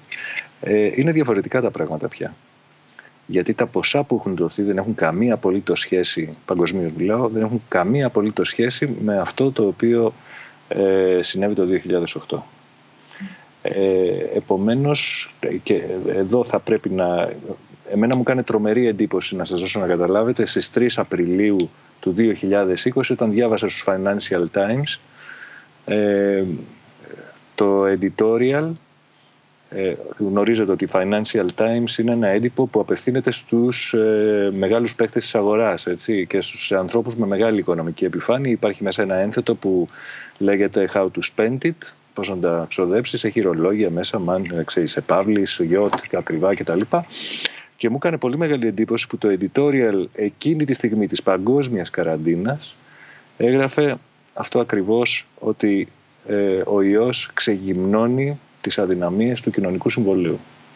Τεράστια εντύπωση που έκανε, και έκανε και σε πάρα πολύ, ανα, αναπαράχθηκε με, με την ταχύτητα του φωτός. Το έλεγαν οι Financial Times αυτό, δεν το έλεγε ε, ένα μέσο που είναι ταυτισμένο, αν θέλετε, με την αγορά. Επομένως, ε, αυτή είναι μια συζήτηση η οποία ήδη βρίσκεται στο τραπέζι, όχι στην Ελλάδα δυστυχώς, παγκοσμίως όμως έχει ανοίξει, βρίσκεται Ε, μπροστά μας και χορεύει μπροστά στα μάτια μας. Πρέπει να συμμετέχουμε σε αυτήν. Ε, είδαμε πάρα πολλά πράγματα και νομίζω ότι θα δούμε κι άλλα στο, στο μέλλον. Επαναλαμβάνω, το είπα και πριν, ότι δεν πρέπει σε καμία περίπτωση να αφήσουμε να γυρίσουμε στις, σε, σε πολιτικές πριν από την πανδημία. Θα πρέπει να προασπιστούμε τα συνταγματικά κατοχυρωμένα δικαιώματα, για τα οποία έχει χυθεί αίμα πολλές φορές στο παρελθόν, και θα πρέπει να πάμε μπροστά ως, ως κοινωνία. Αυτό. Αυτό νομίζω έχει... ότι θα πρέπει. Ναι, Γιώργο, ολοκλήρωση, συγγνώμη. Όχι, έχω ολοκληρώσει αυτό. Ε, παρα, παράλληλα παρακολουθώ τα ερωτήματα τα οποία έχουν έρθει. Είναι πολλά γύρω από την ποιότητα της ενημέρωσης και ξαναλέω κυρίως την πολυφωνία. Ήρθε κάποιο ερώτημα που αναφέρεται στην ε, τηλεεργασία και αν θα έπρεπε η ταινία να σταθεί ε, παραπάνω... Ε, να, να, να επαναλάβουμε και να το επαναλάβεις κυρίως εσύ, Γιώργο, κλείνοντας. Ε, η ταινία αυτή έχει υλοποιηθεί, ενώ βρίσκεται σε εξέλιξη όλο αυτό το κύμα της πανδημίας. Ένα, δύο, τρία, είναι σίγουρα ένα μεγάλο κύμα. Ο καθένας τώρα που ξέρει κάτι παραπάνω, ενδεχομένως να μπορεί και να το χωρίζει σε υποκατηγορίες. Είναι ένα μεγάλο κύμα όλη αυτή η πανδημία. Και αυτή η ταινία καταγράφηκε από, από εσένα και το iMEdD σε, σε έναν παράλληλο χρόνο και παρουσιάζεται σε έναν παράλληλο χρόνο, σωστά? Ναι, ε, ε, έτσι είναι. Καταγράφηκε σε έναν... Ε, κατα, καταγράφεται σε παράλληλο χρόνο, παρουσιάζεται σε παράλληλο χρόνο, ωστόσο και είναι μια πρώτη κατάθεση, να το πω έτσι, και ένα κουτί μέσα στο οποίο κλείστηκαν αυτοί οι πρώτοι έντεκα δώδεκα μήνες ε, που κοντεύουμε τώρα, ε, έτσι ώστε να είναι μια μαγιά για να μπορέσουμε να, να εξάγουμε τα συμπεράσματα που έλεγα πριν και να μπορέσουμε να προχωρήσουμε ε, μπροστά και να είμαστε παρόντες. Να είμαστε παρόντες. Αυτό, αυτό είναι πάρα πολύ σημαντικό για μένα. Ε, και νομίζω πως από εκεί και στο εξής, ε, όπως είπα, αυτό θα, η πανδημία θα βρίσκεται μαζί μας για πολύ καιρό και όλα αυτά τα ζητήματα τα οποία εξετάζει η ταινία είναι ήδη ανοιχτά. Ε, τα, η τηλεεργασία που βλέπω τώρα εδώ, μία, μία ερώτηση κτλ. Yeah. Ε, είναι μία, μία τεράστια... Είναι ένα τεράστιο ζήτημα ε, και πιστεύω ότι θα, ε, θα πρέπει να το εξετάσουμε σε μια επόμενη. Δεν χωρούσε, δεν θα μπορούσε να χωρίσει εδώ, γιατί είναι τελείως άλλο, ένα, ένα τελείως άλλο ζήτημα. Αλλά ε, νομίζω ότι θα πρέπει να χωρέσει σε, ένα, σε μια καινούργια δουλειά, σε μια άλλη δουλειά. Γιατί δημιουργεί μια νέα συνθήκη. Μια συνθήκη που έχει να κάνει... Ε, Με την, με την καταπίεση εργατικών δικαιωμάτων, με την, με την καταπίεση ανθρώπων, συγγνώμη, με την καταπίεση ε, και με, με την ανασφάλεια που δημιουργεί ε, σε σχέση με την, ε, με την κανονική εργασία που είχαμε όλοι συνηθίσει μέχρι αυτή την, την περίοδο. Αλλά πρέπει να θα βρούμε μετά, συγγνώμη Άννα, μια τελευταία τοποθέτηση, γιατί yeah, το, το, το λέει και στο έργο του ο Γιώργος, το τι, το τι θα γίνει μετά την πανδημία. Και τότε θα καταλάβουμε ποιες πραγματικά ανάγκες έχει η κοινωνία μας. Έχει, ε, έχει ανάγκη από παπάδες, έχει από γιατρούς, έχει ε, από φοιτητές ή από αστυνομικούς. Ουσιαστικά το ερώτημά μου για να κλείσουμε από όλους είναι ακριβώς αυτό που μόλις ε, μας ε, μοιράστηκε μαζί μας ο Γιώργος ο Μουτάφης. Ποια είναι η ανησυχία σας, ποιο είναι το σημείο, παραλαμβάνω, ότι με πάση περιπτώσει που στέκεστε για την επόμενη μέρα από όλο αυτό που, που ζούμε. Κώστα.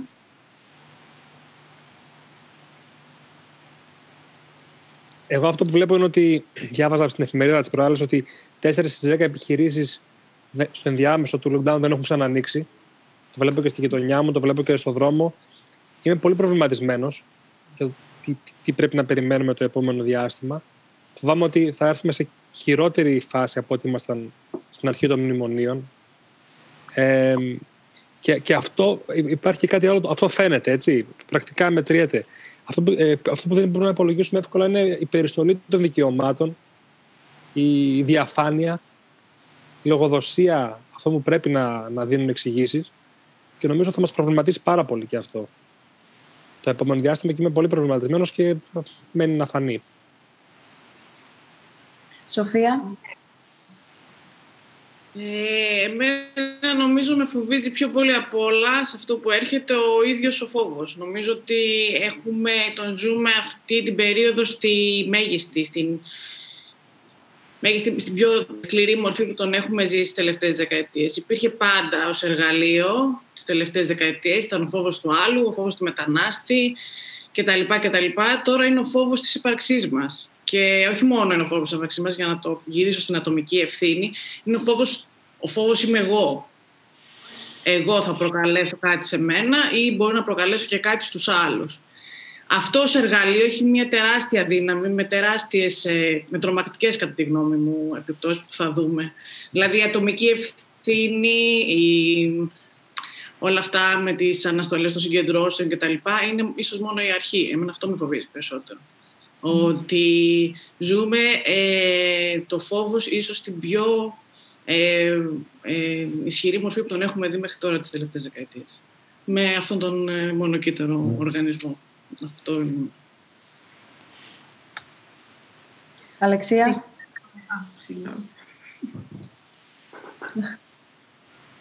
Ε, εμένα με φοβίζει, υπόθηκε κιόλας, ε, ο συνδυασμός του φόβου και της ανασφάλειας με αυτή τη συσσωρευμένη οργή και δεν ξέρω πού θα εκτονωθεί. Όπως επίσης με προβληματίζει και οι ρατσιστικές και ξενοφοβικές εξάρσεις, αλλά και ο κοινωνικός στιγματισμός που πολλοί δημοσιογράφοι ακολουθούν βέβαια, και τα στερεότυπα. Ε, όπως για παράδειγμα η Δυτική Αττική, όταν μπήκε στο κόκκινο, μιλήσαμε για συγκεκριμένες ομάδες που διασπείρουν τον ιό. Ε, οπότε αυτό και εγώ ζώντας στην περιοχή και κάνοντας ρεπορτάζ εκεί συνεχώς, ε, δέχτηκα μ, όλο αυτό το φόβο, την ανασφάλεια, αλλά και μια οργή, γιατί μας στιγματίζουν, γιατί μας περιθωριοποιούν ακόμα περισσότερο. Οπότε δεν ξέρω όλο αυτό πού θα οδηγήσει και πώς μπορεί να αντιστραφεί όλο αυτό το κλίμα που έχει ήδη δημιουργηθεί. Αλλά πέρα όλων αυτών θα ήθελα να πω ότι η πανδημία τόνισε την ανάγκη ε, αυτού που πάντα θα έπρεπε να είναι η δημοσιογραφία. Ε, να υπάρχει έρευνα ε, πριν τις συνεντεύξεις, να υπάρχει αξιόπιστη δημοσιογραφία και να υπάρχουν και στοιχεία. Και ε, γι' αυτό θα πρέπει να παλέψουμε. Έλενα. Εγώ θα μείνω σε αυτό που είπε ο Κώστας ο Κουκουμάκας και θα πρέπει, συμμερίζομαι δηλαδή την ανησυχία του για την επόμενη μέρα. Η πανδημία, δεν θέλω να μιλήσω για το φόβο, αλλά θα ήθελα να... Τα διδάγματα που μας αφήνει τώρα η πανδημία δεν μπορούμε να τα αποσαφηνίσουμε, γιατί φυσικά εξελίσσεται και μας επηρεάζει όλους. Αλλά θα ήθελα αυτό που είδαμε στο ντοκιμαντέρ του Γιώργου, Ε, τον πολίτη που βοηθάει τους χρήστες ναρκωτικών ε, και λέει ότι θέλει να πάρει το μάθημα η κοινωνία, να μην περνάνε αδιάφορα, αδιάφορα οι άνθρωποι γύρω μας. Θα ήθελα πολύ να σταθούμε ως κοινωνία σε αυτό και εμείς ως δημοσιογράφοι να το προβάλλουμε περισσότερο. Ε, δεν είναι εύκολο να καταγράψουμε όσα συμβαίνουν ενώ εξελίσσεται η πανδημία. Λένε πως οι πανδημίες τελειώνουν. Ε, θα μπορούσε ένα τέτοιο τέλος να συνοδεύεται από την αρχή της ενδυνάμωσης του ρόλου του δημοσιογράφου ε, και που θα ενισχύσει ίσως και τη συλλογική βούληση. Αυτό θα πρέπει να είναι το ζητούμενο. Ε, όπως και αυτό που είπες, Άννα, εσύ στην εισαγωγή σου, ε, η υποχρέωσή μας είναι να παραμείνουμε παρόντες. Ε, αλλά και αυτό που είπε και ο Στρατής, ε, που η δημοσιογραφία οδηγείται σε ένα restart, σε ένα νέο περιβάλλον, νέο περιβάλλον παραγωγής περιεχομένου, οδηγείται σε μια νέα τάξη πραγμάτων ίσως, νέα δεδομένα θα έρθουν για τη δημοσιογραφία και όπου ως κοινωνία αλλά και ως δημοσιογράφοι, ε, και με αυτό θα κλείσω, αυτό που είπε ο Γιώργος Αυγερόπουλος, να αποκωδικοποιήσουμε τα μαθήματα, να αποκωδικοποιήσουμε τα μαθήματα που μας δίνει αυτή η πανδημία και εμάς τους δημοσιογράφους και να δημιουργήσουμε ένα καλύτερο αύριο ε, και για το χώρο της δημοσιογραφίας αλλά και ως κοινωνία μακάρι. Γιάννη.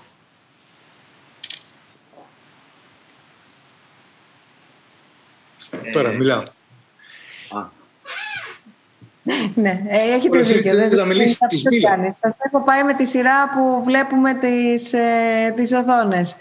Ε, να μιλήσω εγώ δηλαδή τώρα ή όχι? Πώς με βλέπεις? Για μίλησε εσύ. Θα μιλήσει μετά ο Γιάννης Κολεσίδης. Πώς θέλετε. Ε, η δεξιότητα, αν ήμουν μουσικός και η ικανότητά μου να παίζω μουσική, θα ήταν μη απαραίτητη τον καιρό αυτό. Ε, και θα με οδηγούσε σε ένα άλλο πράγμα, να πρέπει να ανακαλύψω μια νέα δεξιότητα.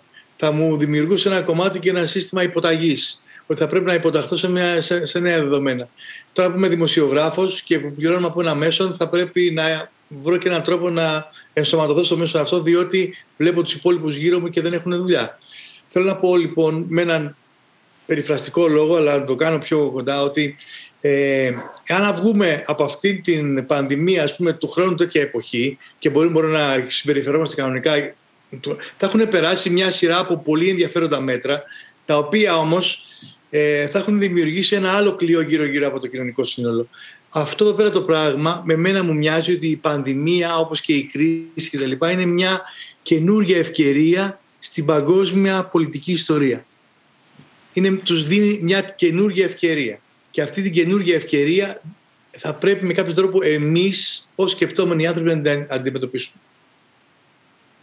Τέλος. Γιάννη Κολεσίδη. Εδώ συμφωνώ με όλα όσα υπόθηκαν. Ε, η αλήθεια είναι ότι πιστεύω ότι η πανδημία θα φύγει, κάποια στιγμή θα φύγει. Το ερώτημα είναι τι θα αφήσει πίσω της. Ε, όλα αυτά που υπόθηκαν, δηλαδή είμαι σχεδόν σίγουρος ότι το θέμα που έθεσε και ο, ο Γιώργος Αυγερόπουλος για την ευέλικτη εργασία, για την τηλεργασία, είναι ένα πράγμα το οποίο είναι σχεδόν βέβαιο ότι θα μείνει.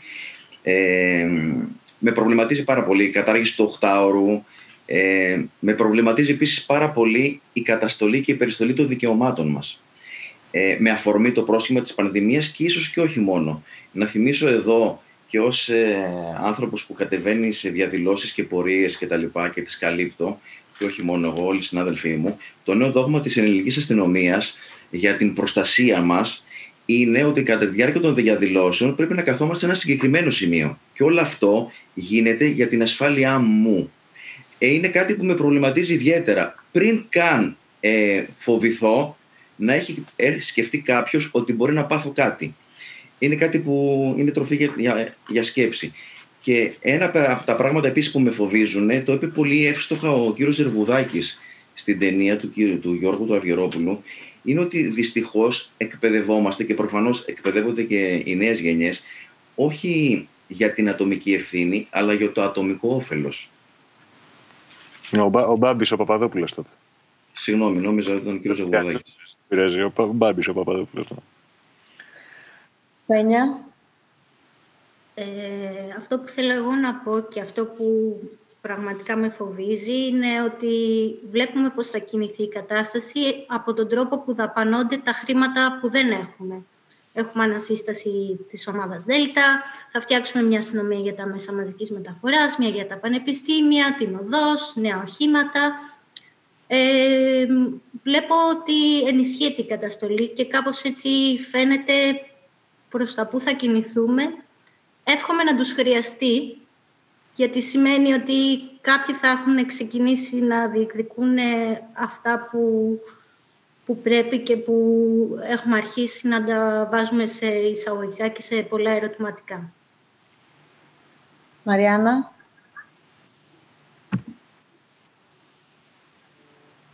Ε, συμφωνώ με, με όλα όσα είπανε μέχρι στιγμής. Εγώ θέλω να τελειώσω με κάτι λίγο πιο αισιόδοξο. Πως ενώ τώρα μας φαίνεται αδιανόητο, θεωρώ πως αργά ή γρήγορα θα επιστρέψουμε, θα επανέλθουμε στη ζωή όπως την ξέραμε, θα ξαναγκαλιαστούμε, θα φιληθούμε, θα βγούμε για ποτό. Και Γιώργο, μας προστάζει και ένα πάρτι για την ταινία, όπως αυτό. Δεν το συζητάω. Και, και εννοείται πως θα έχουμε να αντιμετωπίσουμε όλα αυτά τα θέματα που, που αναφερθήκαμε απόψε, αλλά τουλάχιστον θα ζούμε όπως ξέραμε, γιατί τώρα αυτό που, που βιώνουμε είναι κάτι λίγο δυστοπικό.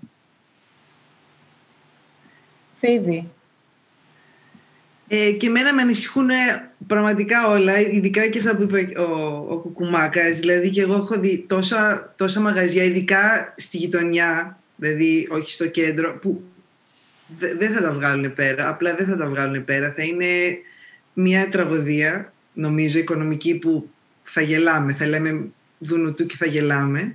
Ε, ε, και επίσης αυτό με την, που φοβάμαι ότι επί, χρησιμοποιούν ότι για να μην κολλήσουμε εμείς ο ένας ο άλλος, ανα, γι' αυτό αναγκαστικά έχω κολλήσει με το ότι δεν πάω εκεί γιατί δεν πρέπει, δεν πάω εκεί ε, γιατί μπορεί να ναι, υπάρχει το πρόστιμο, θα πρέπει να στείλω μήνυμα. Ό, όλο αυτό που, που πες σαν δημοσιογράφος, εγώ είμαι super privileged, εγώ μπορώ να κυκλοφορώ όποτε θέλω, είκοσι τέσσερις ώρες προς τετράωρο, αλλά οι υπόλοιποι άνθρωποι έχουν πλέον συνηθίσει ότι α, δεν μπορώ να κάνω αυτό, δεν μπορώ να πάω εκεί, και προφανώς υπάρχει οργία όταν βλέπουν ότι μία, η κυβέρνηση τα τηρεί τα μέτρα, μία δεν τα τηρεί καθόλου και πάει βόλτα στον Εύδηλο, που σαν η Καριώτησα ξέρω και ακριβώς που είναι αυτό το σπίτι, δηλαδή πραγματικά είναι μπροστά στο λιμάνι, είναι εκεί που δηλαδή, όλα φαίνονται, δηλαδή τέλος πάντων.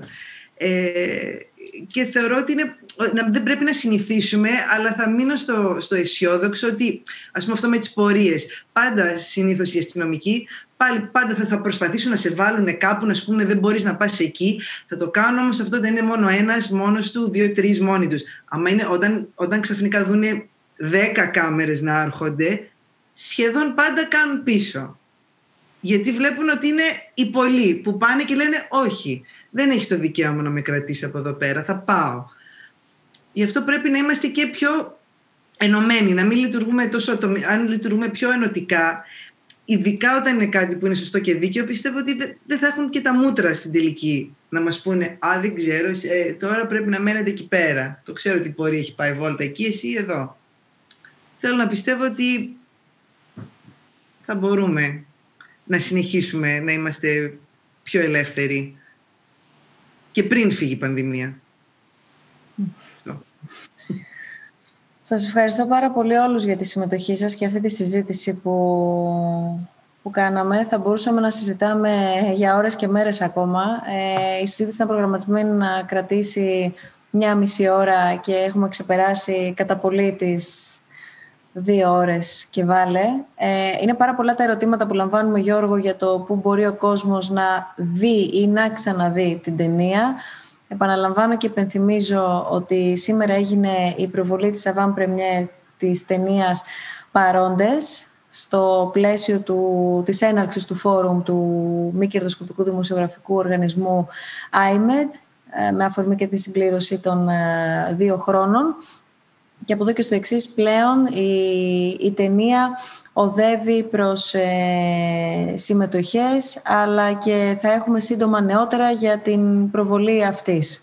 Σωστά, δεν τολμώ να μιλήσω για αίθουσες. Το εύχομαι. Όχι, νομίζω ότι είναι πολύ νωρίς. Αλλά νομίζω ότι... Ε, θα γίνει η πρεμιέρα της μετά και τέλος πάντων... Ε, ναι, είναι, είναι λίγο περίεργο, δεν σας κρύβω, το να γίνονται τέτοια πράγματα από το διαδίκτυο. Γιατί είναι αλλιώς να βλέπεις τον κόσμο στα μάτια, ε, τους θεα... να, να σε ρωτάνε απευθείας, να ακούς τη φωνή τους, να τον ακούς αν γελάει κατά τη διάρκεια της προβολής ή αν εξοργίζεται, τις αντιδράσεις του κόσμου. Ε, ναι, και δεν έχουμε συνηθίσει έτσι. Αλλά τι να κάνουμε, ε, ας είναι μια χαρά ε, και θα πάμε, για... θα, θα, πάμε, θα πάμε για τα επόμενα τώρα. Σας ευχαριστώ πολύ και πάλι όλους. Σύντομα νεότερα θα έχετε για την ταινία, για τους παρόντες. Κάπου εδώ κλείνει η πρώτη μέρα του φόρουμ μας, του τριήμερου φόρουμ Reflect, Reform, Restart.